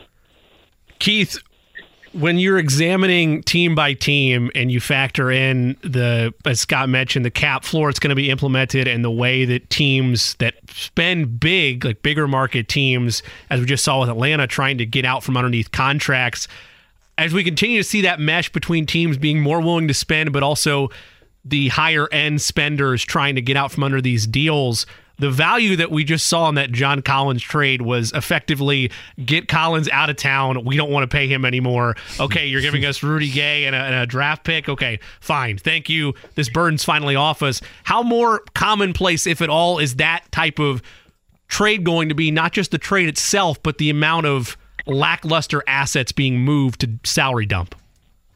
Yeah, we're going to see a handful more of trades like, like that. For example, the Bradley Beal trade. That's you know basically what Washington did in that deal. Now I know they've turned Chris Paul's uh, contract into Jordan Poole, and you know that that's probably a lot is dependent on what you feel about Jordan Poole as a player. But the main get for the Wizards was, hey, we got out of 200 plus million owed to Bradley Beal over the next four years. Now they took back uh, you know 100 plus million for Jordan Poole, and that's in part because spending you know over a hundred million dollars in cap space next summer wasn't going to be a real thing that the Wizards were actually going to be able to do. So, so they they said, hey, we'll spend a little bit now, take in a guy like Jordan Poole, who I'm presuming they kind of like, and they feel like, ah, still be tradable down the line. But you're going to see more deals like that. It's if we go back, if you've been following and covering the league for you know maybe more than a decade, it used to be pretty regular that teams were really capped out, and things like expiring contracts were a huge thing that teams wanted to have because that allowed you to trade them to maybe take in a player whose contract on another team ran two, three years, but you know questionable for where that other team was headed. That's kind of what we saw in this John Collins trade, where it was if you look at it on face like that's all they got for John Collins. what they really got was John Collins isn't on the cap sheet anymore especially for ownership that seems to be mandating it we'll see but that seems to be the direction that's headed as we're joined here with keith smith the spotrac does a great job covering the nba and in particular the cap sheets and all the minutia that goes into that it's very complex and and i think fans in general are caring for it and studying that more than ever. Um, and Keith, let's bring it back local to the Pacers. They really don't have a bad contract on their books. First of all, I think this offseason will, be about agreeing to a uh, max contract extension with Tyrese Halliburton. And then after that, I think perhaps consolidating again, perhaps a little bit. Maybe that's likely moving Daniel Theis. Maybe that's moving one of the guards in the backcourt, but you project the team to have about $32 million. And so right now, and currently with just one roster spot, I also wonder do they offer some kind of JJ Redick deal for a veteran where you go big for one, two years because you're able to? I love it. You called out the example I use all the time, which is JJ Redick. When Philadelphia was ready to start winning, finally, right? It was they paid JJ Redick, you know, back then was that five years ago, I believe, six years ago. They gave him nineteen million dollars, and a lot of people were like, "Whoa!" for JJ Redick. But the reality was, Philly only really had about one, two roster spots to fill, and they had a bunch of which at that time, nineteen million was a good chunk of cap space. They basically said, "Yeah, we can overpay to fill one spot." If you're the Pacers, you're in a great spot here because with thirty million or so in cap space, what you can do is let's. And I'm completely making this up, not reporting. But let's say they love Kyle Kuzma in free agency. They could say, hey, you know, okay, your best offer is twenty million dollars from another team. We'll give you twenty five million over the next two years. you know, each season and Yeah. come in here and fill a huge need. And what that does for the Pacers is you fill a need, but the key is keep the contract short enough so that if it does turn kind of sour, it's not exactly the perfect fit you had hoped for, you can get out of it very easily within a year or two. And now that's going to be the kind of thing that they're very well positioned to do because, as you said, they've only got about one, maybe two open roster spots to fill, and you know that that's a great spot to be in is having a ton of cap space. You know, with though, you know, if you've got forty million dollars in space where you've got to fill ten spots, that doesn't go quite as far as you know having thirty with only one or two to fill, and that, that's good. It also is, you know, that's a great piece to have as an extra chunk in a trade. You know, if you, effectively if you're going to trade Daniel Theis at nine million dollars, you add him to your thirty 32 million in cap space. Now we can bring in a 40 million dollar player if you wanted to go that route, or a couple, you know, 20 million dollar guys or whatever. So their flexibility is really, really solid in Indiana. Keith, in years past for free agency, there's always been a handful of guys at the very top that have made the market freeze because teams are wanting to bring in a top tier player and spend a lot of money to do so. But it's a it's a courtship process that sometimes makes everybody else have to either look around and make a decision if they want to try to go chase lower to mid level guys or if they want to chase those that are at the very top of the board. When you look at this year's free agent class, Russell Westbrook, James Harden, potentially Kyrie Irving, are any of those names the type that are market freezers? And if so, how does that impact the rest of the league as they're looking to approach free agency this year? Maybe James Harden. We'll we'll see if James Harden is serious about entertaining offers from the Rockets. We've heard a couple other teams loosely mentioned, but but if he's serious about that, uh, then that will kind of hold things up a little bit because for Houston, sitting on about sixty million in cap space, they're in a spot to really kind of control a lot of the free agency here because they they can basically outbid anybody for any one of these guys that's a free agent, and what that could do is the next guy down the list that they want to go after. Let's say it's a Khris Middleton or a Brook Lopez or somebody like that. That could hold them up because they may, you know, say, "Hey, hold on, if we can't get Harden, you know, we've got twenty, thirty million dollars for you that we can go after, and we can try to make that happen." And that tends to be, you know, a little bit of things that hold things up. We're also going to see Damian Lillard, I think while we've been talking, Chris Haynes reported sounds like he's sitting down with Portland this week to have a conversation about where the, where they're going. You know, we'll see. I mean, that's you know we're we're year you know umpteen of Damian Lillard you know trade stuff. But if that turns into Damian Lillard, you know, says, all right, you know, put me on the trade market, I want to go. Obviously, that'll freeze things quite a bit because what will happen is everybody's going to spend at least a little bit of time lining up their best offer for Damian Lillard, and we'll see where that kind of comes comes together with that. So that that that has the potential to kind of stall things out a little bit here, at least for you know a good chunk of the teams in the league. Keith, doesn't it seem like Dame now moving on seems inevitable Right. because of who they've drafted, what that roster looks like, and it's one of those I think it's probably I think we've talked about this maybe on text or DMs. It's like like the Pacers were previously. It feels like Portland's past its expiration date. Yeah, I mean, uh, it it does. Now, I will say you're right. You all have great experience with Miles Turner's been traded every year for uh, you know, feels like 20 years, right? And then he's never actually been traded. It feels like we're we're a little bit there with Damian Lillard. But what I will say is Bradley Beal was in that boat. Now he's on the Phoenix Suns. Right, so I think we're we're in a little bit of a similar spot here with Portland, and it, you know, I, I, my personal feeling, and this is just you know my read of this situation is neither Damian Lillard nor the Trailblazers wants to be the one that says, "Hey, we, you know, this has run its course. Let's Yeah. break up." Neither one wants to be the bad guy here. When I think in reality, it's kind of like we all have those friends where it's like, "God, would you break up already? Like you guys don't like each other anymore, you know, and you're just ruining every uh, it for everybody else." It feels like that's a little bit where we're at, but neither side, you know, wants to be the one to actually put it on the table, and we'll we'll see. It feel it does feel like though we're closer than ever because Portland, you know, went young at the draft. They kept their pick. They drafted a guy who overlaps with Damian Lillard positionally. They're in a spot where if they want to hit a hard reset, now's the time to do it. Keith, that comment had me thinking about you know coaches getting fired and the mutual we have mutually agreed to move on or part ways. It does feel like that that would be honest if it got to that level here, unlike those coaching announcements. Yeah, exactly. You know that that would be. You know, I think we we would all respect it, right? And be like, okay, they, they're they're finally finally there. With, with the coaching announcement. I could tell. I won't say who the coach was, but I could tell you, I had a coach tell me once, yeah, and nothing was mutual when they told me you're out of you know a bunch of money that was headed your way. Like there was nothing mutual about that. I wanted it, and they told me, you know, nope, you're not getting it. So so I think that's uh, you know, there, there's always a little bit more of a yeah, I don't know how mutual it was unless the guy has an immediate job lined up for the next one. So, but yeah, I'm with you with, with the Damian Lillard situation. Does feel like we are maybe finally there. I, I said going into the draft, I have a very hard time seeing Damian Lillard and now since he since he was drafted, Scoot Henderson suiting up and playing games together in Portland. It just doesn't seem to make a lot of sense.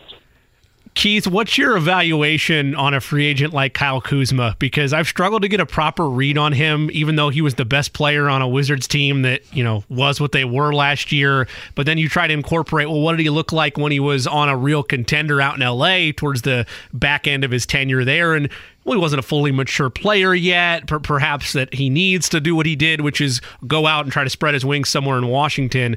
If he were to end up with a team, let's just say for the sake of argument, like the Pacers, because they're potentially linked to maybe another guard or a forward, perhaps, where is the happy medium between his contract evaluation and not overpaying for a player that doesn't have a as clear cut evaluation as you might like in this free agent class?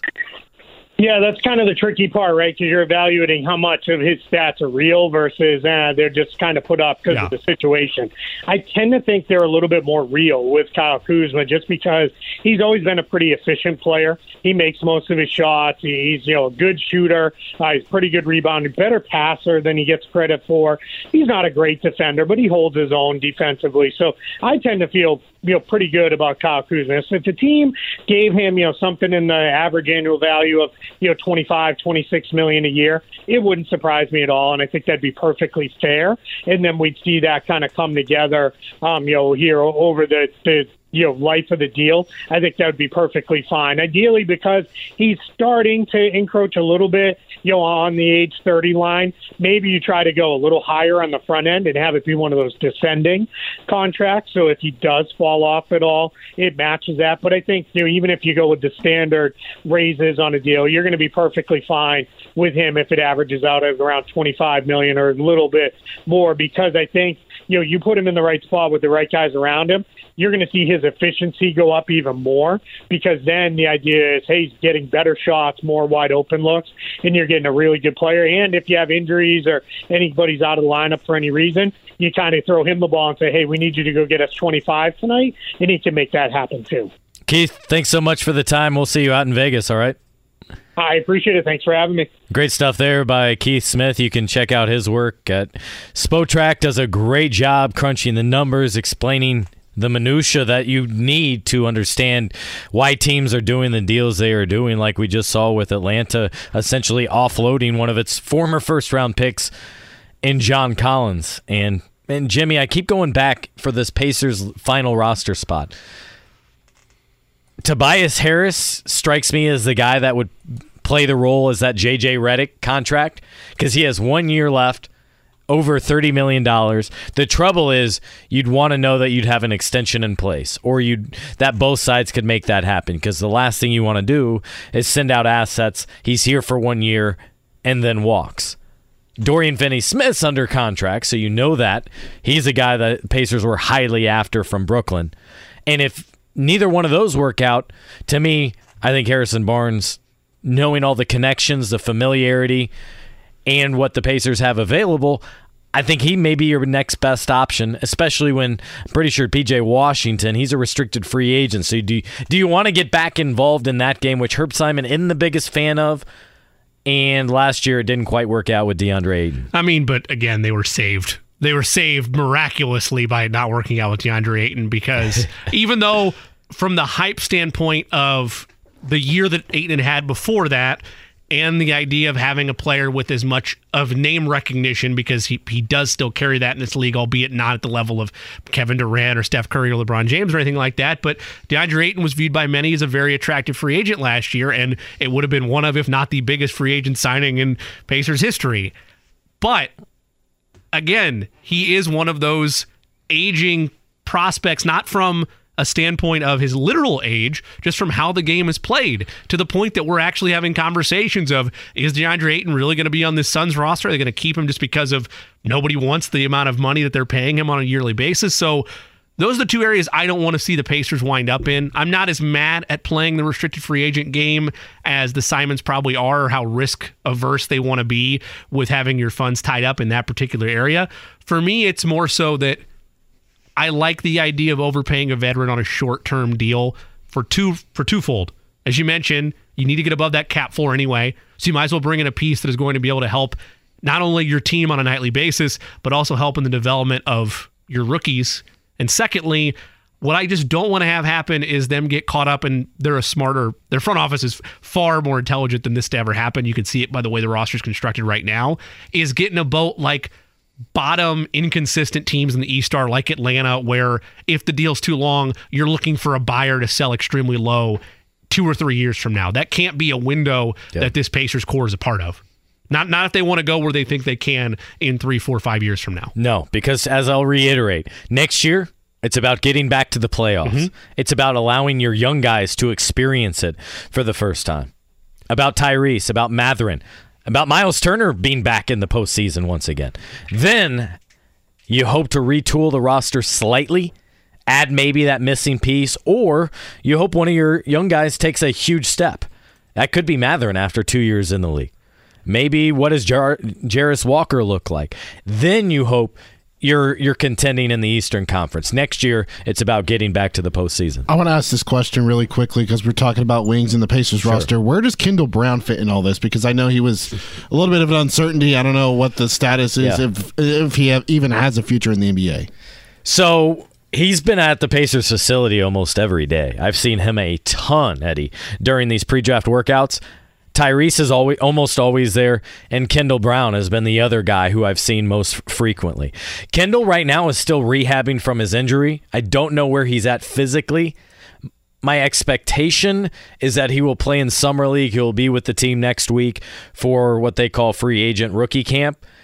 In terms of what his what he looks like in the future has not been decided because the Pacers need more info. They need to see what he looks like at summer league and if he's able to play, if he's able to look healthy, then I think you're most likely looking at him coming back on a one year deal on a two way contract once again and kind of treating last year as a rookie contract. But he's a guy I checked in on today, and that's kind of the case with him. It's we need to see him at Summer League, then we'll make a determination because we're not sure what he looks like against competition. And even last year, he was still very raw. He was like the fourth best player, if that, on the Mad Ants, still trying to find his footing. He said things were really coming quickly, too quickly for him, and that's the case really with all rookies. But then he suffered that setback with a stress fracture, which required surgery, and that's what he's trying to get back from. Yeah, I was just asking because you know he's 20 years old, hasn't he can't even legally buy a beer yet, and yeah, just from that aspect, like the Pacers are going to have to hit on those kind of players in development,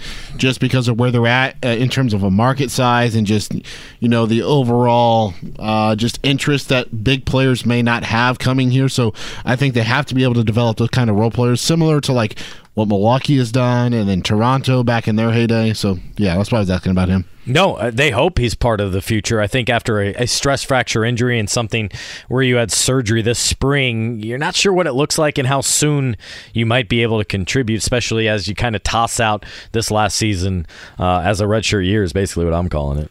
That's Scott Agness. I'm Jimmy Cook. Eddie Garrison with us as well. Still to come, we'll end the day with some bets. Next segment, we'll get a quick Reds update with Eddie Garrison, see how he's feeling after the win I haven't heard any cheers. comes to an end. no cheers well, today. Well, we don't have in-game action today. Reds get underway a little bit later this evening. Okay. But we'll get Eddie's pulse on that. And then I believe, I could be wrong on this because it's always a revolving door around here, but this might be the last opportunity we get to see Scott before NBA Summer League starts. We'll get Scott Agness's takeaways, what he's most looking forward to with Summer League, as we've already d- dived in a little bit to what we expect from free agency a little bit later this week. That and more we come back. It's the Fan Midday Show, 93.5, 107.5 The Fan. Whether it's audiobooks or all-time greatest hits, long live listening to your favorites. Learn more about Kisqali Ribociclib 200 milligrams at kisqali.com and talk to your doctor to see if Kisqali is right for you. Inside the DriveHumor.com studios, it is the Fan Midday Show. Jimmy Cook, Scott Agness, Eddie Garrison jamming and producing with us throughout the afternoon. We'll also get Eddie's evaluation of the Reds this segment. But first, I want to take a look at NBA Summer League upcoming. Of course, there still is a handful of leagues that take place with summer action. You have the California Classic out there in Sacramento, where this year's lineup appears to be Miami, the Lakers, Charlotte, Golden State, Sacramento. That that'll be your your switch there. I guess San Antonio is going to make an appearance there as well. Just looking at everything on NBA.com. Salt Lake City Summer League, and you don't have the whole contingent of the league out there. Memphis, Philadelphia, Utah, clearly Oklahoma City will round things out there. And then where the big boys, everybody arrives. Las Vegas is truly and as you would expect, because it is a central hub of NBA action in the summer, and they've done a great job building this thing up from the very ground floor. But now it is the place to be, as Scott mentioned, basically a convention for the NBA July 7th through the 17th. And yeah. that's probably underselling it a bit because you can literally turn one corner, Mike Breen will be to your left, and all of a sudden, Adrian Wojnarowski's over there to your right, breaking news. Bang! Thank you. I appreciate that. We don't have that China. I was going to hold on, hold on, Eddie. You don't have that as a uh, hotkey? We should. How do you not? We don't. You know, that's that's that's truly a that, hot key. We, we will take an L on, on that portion of the production side right. of things. I'll, I'll wear that as well with Eddie, and hopefully we put it back in there at some point. You have time. Breen's not gonna. I was surprised to see him a couple years ago still be involved with summer league. Now he's kind of taking a step back, where it's usually uh, the likes of Ryan Ruocco or Mark Jones or Doris Burke. The next wave, as Correct. should be. Yes, yeah. absolutely. You're calling the finals for 19 straight years you or whatever take a week off or two. It's probably fine. On top, by the way, of being the number one option for yep. the New York Knicks in the number one media market, mm-hmm. I think you figured this thing out. Breaks are fine, okay, somewhere. The reality is, all of us get into this business not for it's for the reps, for the experience, Correct. for the chance to call the game. So, yeah, even though I'm sure it's pennies on the dollar what he gets for the finals, we love it. How, want to keep doing. How much easier does it take your process as a beat reporter over the last two or three years with at least from the Pacers standpoint, Summer League pretty much being consolidated to one event. It's no longer in a practice facility in Orlando that's closed yeah. to everybody but scouts and a handful of media members. As as Vegas has become the true destination for every team and the destination for most teams. It's not multiple spots anymore. How does that make your process of it all easier? Everybody's there. Anybody you need is there. Uh, every marquee agent is out there, even secondaries are there. So essentially, like again, it's the convention. It brings everybody in one place. I will say, I did prefer the Orlando setup yeah. because although you had like ten teams down there, no one else. It, Big Disney World guy. No, not, not even that. Jimmy was the fact that it felt like basketball. Sure. Whereas in Vegas, it feels like a production. You're waiting for a TV timeout. You're having team introductions. Um, you're you're running into fans on the concourse again in Orlando. You're coming through. You're parking in the parking garage across sure. the street. You're coming in a side door. You're greeted by media relations. You slide in, and I'm basically going from the media room to the gym. And that's it. And so Larry Bird was in the hallway. You just briefly talked to him. I remember when Brad Stevens took the Boston job. I talked to him, and there mm-hmm. wasn't fans. There weren't autograph seekers. They weren't selling tickets. Now it's become that big production where one of the big reasons they have everybody there is every game's on television. Um, fans they're selling tickets at forty five dollars. Grows each. the game further in terms of it feeling like these summer games matter, even though big picture they they don't really, as long as everybody stays healthy. Which is why I laughed because during the NBA Finals, which is the best basketball you would hope mm-hmm.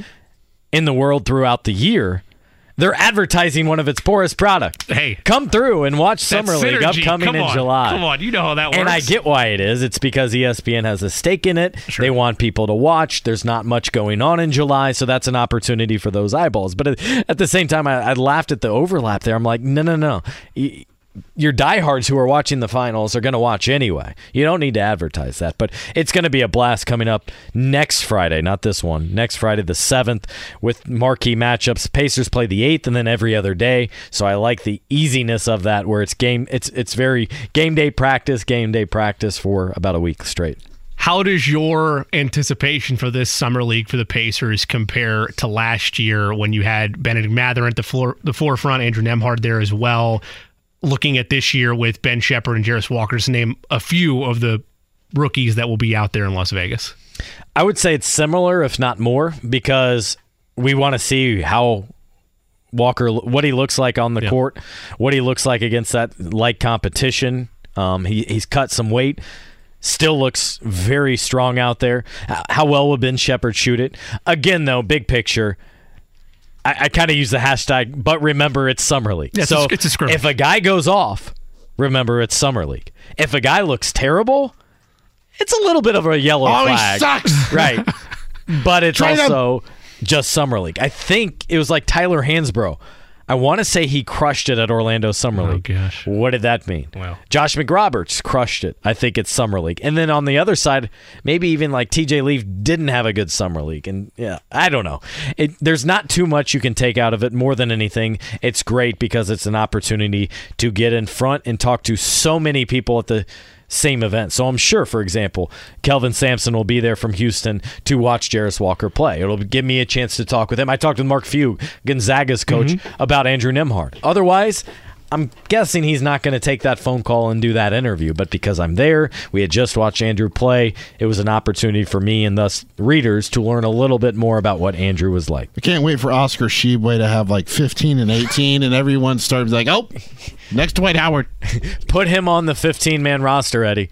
Yeah. he goes for 20, 20 blocks in back to back games plus or 20 rebounds in back to back games plus three blocks. You're going to have people calling for that.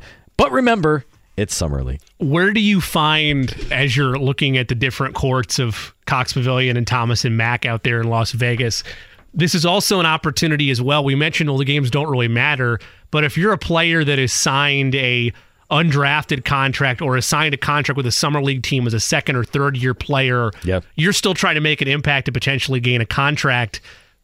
With that one roster spot, do you anticipate that evaluation period being any different for the Pacers than it would be other teams that aren't just focused on their guys that are there, but the players on other teams that are looking for homes? I think you have to treat it the same every year, regardless of what your current situation is, because you never know when it might change or when.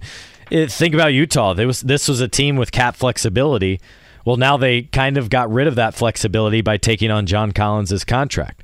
Same thing with the Wizards. They were going to have some flexibility. But by taking on Jordan Poole's contract, that kind of tweaks their offseason plans. And so I think you have to come into it with an open mind and trying to find a player or two who, if you have space, you might sign. And if you can get under your control with your G League program, or maybe one two way. And again, teams this year, starting July 1, can sign up to three players for two way contracts, not just two. So that opens 30 new roster spots that have to be filled here. And so, uh, you already have one filled with the with um, Oscar from Kentucky. There's one set for sure. Kendall Brown is in line, I think, for one of them. And Isaiah Wong probably, although I haven't got clarity on his situation just yet. But also maybe maybe a player is waived by one of these teams that just needs to clear cap space. Things like that. That's another reason why I think you, this Pacers team still needs to consolidate the roster some, Jimmy, because I want to get it down. I think to the start of camp, you, they should bring in the full 21 guys that you can bring to camp. But I think it would be smart play for them to leave one roster spot open going into the next year, knowing a player may randomly get waived or a- pick up, call a guy up from a two way contract and, and see what he's able to contribute right away without having to waive a guaranteed contract. we talked a little bit already about the free agency ripple effects that are going to take place as everything gets underway.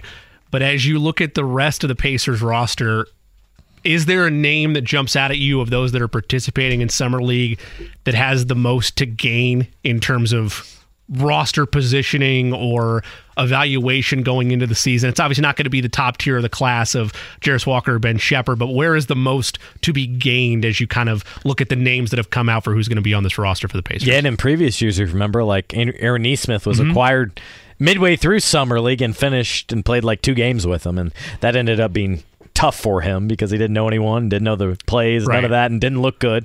And again, that was a situation where he came to the regular season and looked sharp. We don't know exactly what the roster will look like.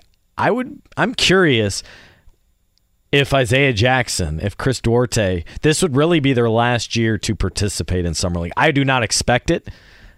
Um, but those two would have a lot to gain with getting a couple games in. And wouldn't it wouldn't it be interesting to see Ben Sheppard, Chris Duarte I can't imagine Andrew Nembhard would play either Not- with Mathurin. Not to read too much into it, but if Duarte was participating, that would also give him another opportunity to show, even if it is summer league, his health status and what he would bring to an Right. NBA roster. I don't want to read too much into it, but if he was a part of that roster, would that give any more movement or rumblings towards the idea of him being a, a movable piece around this time? No, I think it would tell me he just wants reps. He wants Sure. to get out there, play real competition. I don't expect Duarte and Isaiah Jackson Right. to participate. It would be a rarity if they did. You don't usually see it unless it's a player that's again truly either not close to journeyman territory, but somebody that is trying to re-show themselves as a valuable piece on another stage. Yeah, usually if you're a veteran, meaning like beyond one year, You're courtside. there, there's been some issue, or, or you, or you didn't get an opportunity Right. to show what you could do. And Kendall Brown, for example, is the perfect example there. And so, I would love to see what Kendall Brown is able to contribute, and then see what Sheppard, what Jarace Walker do for probably just a couple of games. Maybe you push Sheppard and and Walker into three games. I struggle to see them playing four. And then you bring in other guys, and Isaiah Wong playing for your team. Um, there's been a couple other guys that have agreed to just summer league deals, trying to earn a place in training camp. That's where I also am more of a fan of what we used to have, Jimmy, with the Orlando Summer League, because these guys, their jobs on the line. And so it's kind it's kind of awkward to me when like during the first time out you got an MC there. Hey, look up! Here's this contest. It's like, hey, this guy's this guy's basically going through a job interview. sure. But in a way, that it's simulating real league atmosphere. No? From that respect, you're right. Yeah, it is. Um, so I, I think as usual, it's just those rookies. You want to see, you want to get a taste of can they look comfortable out there. It's less so about the numbers they put up. How quickly do they fit in? I want to see Sheppard's basketball IQ, read, react. How does he look defensively? Can he hold his own? And then I, I fully expect him to knock down shots, even though there is that. Uh, you got to adapt a little bit to the further line from the college three to the NBA three. Usually takes guys about a half a season. just going off of the casual fan or just normal viewer perspective, not the media perspective, and, and that's why Yeah. what Albert Hall and Warren LeGarie have been able to build out there in Las Vegas is so appeasing to the fans. Look, even as a diehard basketball fan, it was tough turning on NBA TV to a crew I really didn't recognize in a practice gym in Orlando with an atmosphere that felt like it was something you were watching at the Y. From Yeah. a media perspective, I'm right there with you. The access was was tremendous and a different feel for it than Las Vegas, but for the consumer standpoint, even if it is the same product of it's just summer league, I mean, you would agree as well as anybody that there's just the whole vibe of the spectacle of the entertainment aspect in Las Vegas. I know the numbers still aren't like they're not touching NBA playoff games by any means, but it is a more palatable product when you see it out there in Las Vegas. If you're a big Pacer fan or NBA fan, I would encourage you to go out to Yes. Summer League sometime. And if you do, though, don't wait until like after the first weekend. It's important to go that first weekend because those top players, that's when you're going to have the chance to see them. And so you might see Victor Wembanyama versus Scoot Henderson in game one, and then they might be shut down or something. so Over make under sure two and a half, by the way. under. for for Victor. Yes. Okay. Uh, absolutely. That I, is you, I thought you said two under. earlier. I just wanted to. To me, that is easy under. Okay. Might be one, probably two. Um, especially because Jimmy, he's been playing all summer long while these guys have been going through the pre-draft process. That he was trying to me. be winning a title over in France. I respected the Spurs allowing him to do that, but that I mean that's so rare when you see. they also don't have any technical Right, they can't say. say, "Hey, don't do it." Right. He's not under their rights just but I'd be yet. worried if I was him, because like I'm not saying he wouldn't have still gone number one, but I mean, Here, well, first of all, I can tell you if he, the, the execs are saying like, if this guy tore his ACL or had some other injury, he's still going number one. He's that significant of a player and game changer. Secondly, the other thought to all that is Victor could just as easily, or any player for that matter, get injured going through a pre-draft workout. sure. Shayne Whittington, a former Pacer, now yeah. back working with the team. He suffered an injury that required surgery. It happened during a pre-draft workout. So there's no s- safe haven. There's no safe way to go about this. And so, if anything, you just prefer him playing significant competition and pushing himself. And I think that says a lot about him. That though he was inevitably going to be the number one pick, he was still putting himself out there and probably didn't want to let his teammates down either. They built that team for him, Yeah. for him to get to the NBA. And I'm sure you saw over the weekend that fantastic photo uh, in San Antonio of the greats Yes. getting together for a dinner. And uh, I can't. I would love to be like a tape recorder sitting right there in the middle of the table with Sean Elliott, Tim Duncan, David Robinson, Victor. And am I missing? Yeah, I think that's it. I can't remember. I, I did see the video of him missing shots too. But remember, it's summer. Hey, he's unguarded, Scott. There's there's there's no there's no rumor. There's no. uh You All right. can't make any exceptions. Eddie, let's He- let's he's unguarded let's you and open me gym. go on a three day bender, and then let's go to an open uh, availability media shoot around and see how we do. Okay, I bet I bet you I can make two. I may need the glass, but I'll make two. Those guys are so worn out. Less so Victor because he didn't do the true pre-draft process, but he was actually playing games. Right. The difference is the pre-draft process. A lot of these guys might be flying to 14 different cities over a month's span. They are drained, plus the emotional toll it takes. They're drafted. Those eh, that are eligible probably had a few cocktails, took the private jet, and it's 9 a.m. and they have to be on and answering questions. I don't envy that. That's tough, but they're also getting paid handsomely. We'll take our final break. When we come back, we'll hand out some bets and deliver on our promise of getting a Reds pulse from one Eddie Garrison here on the fan. Whether it's audiobooks or all-time greatest hits, long live listening to your favorites. Learn more about Kisqali Ribociclib 200 milligrams at kisqali.com and talk to your doctor to see if Kisqali is right for you.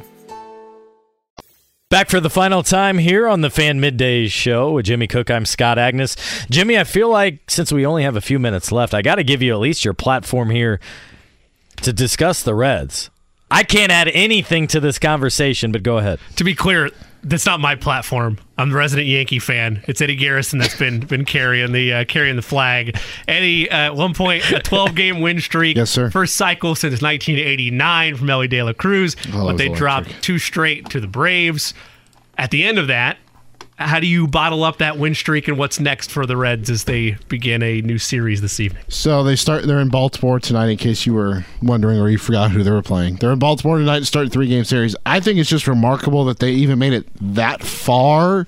When you consider they're missing their top two pitchers from their rotation to start the season in Hunter Greene and Nick Lodolo, and now it's being reported that it was already for sure that Hunter Greene would probably or Nick Lodolo would be out until like August, and now uh, C. Trent Rosecrans of the Athletic is reporting that Hunter Greene will also be out until August. So it's not looking good right now for that Red starting rotation. The bullpen has been solid, but they're starting to get to that point, Jimmy, where they've been relied on so much during the early part of the season. Now that you're approaching the halfway point, and if they're legit about making a postseason run, they're going to have to be active at the deadline, which is less than a month away, I think, to get some starting pitching, uh, because you can't afford to roll the guys out that you're rolling out right now who are only going three, four innings. when we started the season, you, like many Reds fans, and I don't blame you at all because you hear from any of their front office or higher ups mm-hmm. their feelings overall about the fans and the amount of money they're willing to spend or lack thereof recently. But the tune has changed because of the fact that they're within first place or in first place, rather, the Central, and they are at a spot that no one envisioned them being. As you look at where the roster is right now, Eddie, but knowing that it is very hard in baseball to make the playoffs and be in a position to contend right now, do you want them to be aggressive big spenders? I would love them to because they have so many young guys and they have a clog right now in the middle infield. They have a lot of middle infielders that uh, they can move around. They've got some tantalizing prospects that they can move as well. I mean, they've got a couple outfielders that are going to be really promising. I mean, they've got some role guys in the lineup right now, like Nick Senzel, who can be easily moved because he's a guy that a team like a Houston or uh, or an LA, like the Dodgers or another team out west could be in the search for because he is a he's a utility guy. He can play outfield. He can play third base. He hits lefties really well. He's got the top average against lefties in the MLB. So they have they have some opportunities here to move some players, move some prospects to get some pitching. NBA free agency is right around the corner. I want to get Scott's final thoughts before that process gets underway. But first, let's give out some bets. The Jay Cook Plays of the Day. This is me, all right? I'm not a athlete. This is my way. This is how I win. Today's plays of the day. Group play still ongoing in the race for the CONCACAF Gold Cup. Give me Panama over Costa Rica. That's a tie no bet. So if this thing goes to his draw, you're getting your money pushed back to you there. In baseball, going to lay one and a half on the Seattle Mariners as they host the Washington Nationals. And give me the Cincinnati Reds on the money line at plus 105 against the Baltimore Orioles. Eddie, what do you like this evening? I'm going to go on that Reds game. I'm going to stick with the offense. I'm going over 10, like I was just talking about. That Reds bullpen and pitching staff, they are just beat up right now. They're weak. Offense has been clicking. Uh, I think combined 15 plus in the last three games against the Atlanta Braves, going over 10 there. And then uh, I don't like any other games really tonight. I think it's a good pitching matchup in Atlanta between the Braves and the Twins, though. Uh, Spencer Strider and Sonny Gray. So 8.5 is probably about where I'd put it. Any rooting interest in the College World Series for either of you? Oh, man. I have loved this one. I love LSU. Paul Skenes, he's going to go number one overall in the MLB draft, which is in a couple of weeks. So I really like the game tonight. Go Tigers. Minus 160 if you're interested in backing LSU. Scott, this will be the last time that we talk to you before NBA Summer League. We already hit on that, but also before NBA free agency starts. Got about 90 seconds here as Yep. you kind of reassess the day for biggest need. Is, Barnes your front runner? Is there is there a key piece in your mind? Maybe not for the franchise, but what you would like to see them do. Yeah, it's it's at that three spot. I think you kind of shored up a little bit, at least that power forward with Jarace Walker, but you really need a three and D wing to add to to the fold here. You got Aaron Nesmith, Jordan Nwora has shown that he's capable. I would love more of a defensive minded three, and that's why if, if it's up to me, I really like Dorian Finney Smith. Very good contract. I think it's like 13, 14 million. He's under control for several years. That makes a lot of spe- sense. If if in the trade market you want a, a one year big spending type guy, that's Tobias Harris for sure. And if you can't really swing any of those, although I think a trade has to happen, there's at least a player or two. Ideally, you trade a couple of guys. Then you're really looking at probably Harrison Barnes in the free agent market. He's Scott Agness. Again, you can follow him on Twitter at Scott Agness. You can follow where he has his work at Fieldhouse Files. And of course, subscribe to that newsletter as well. One of 1075's the very own. Glad to have you on board again. Yeah, good to be back in the saddle with you after the draft, man. Special thanks to Brian Nash, Beau Estes, and Keith Smith. Podcast will be up. Just search the Fan Midday Show wherever you get your podcast. Right with JMV is next. Keep it right here.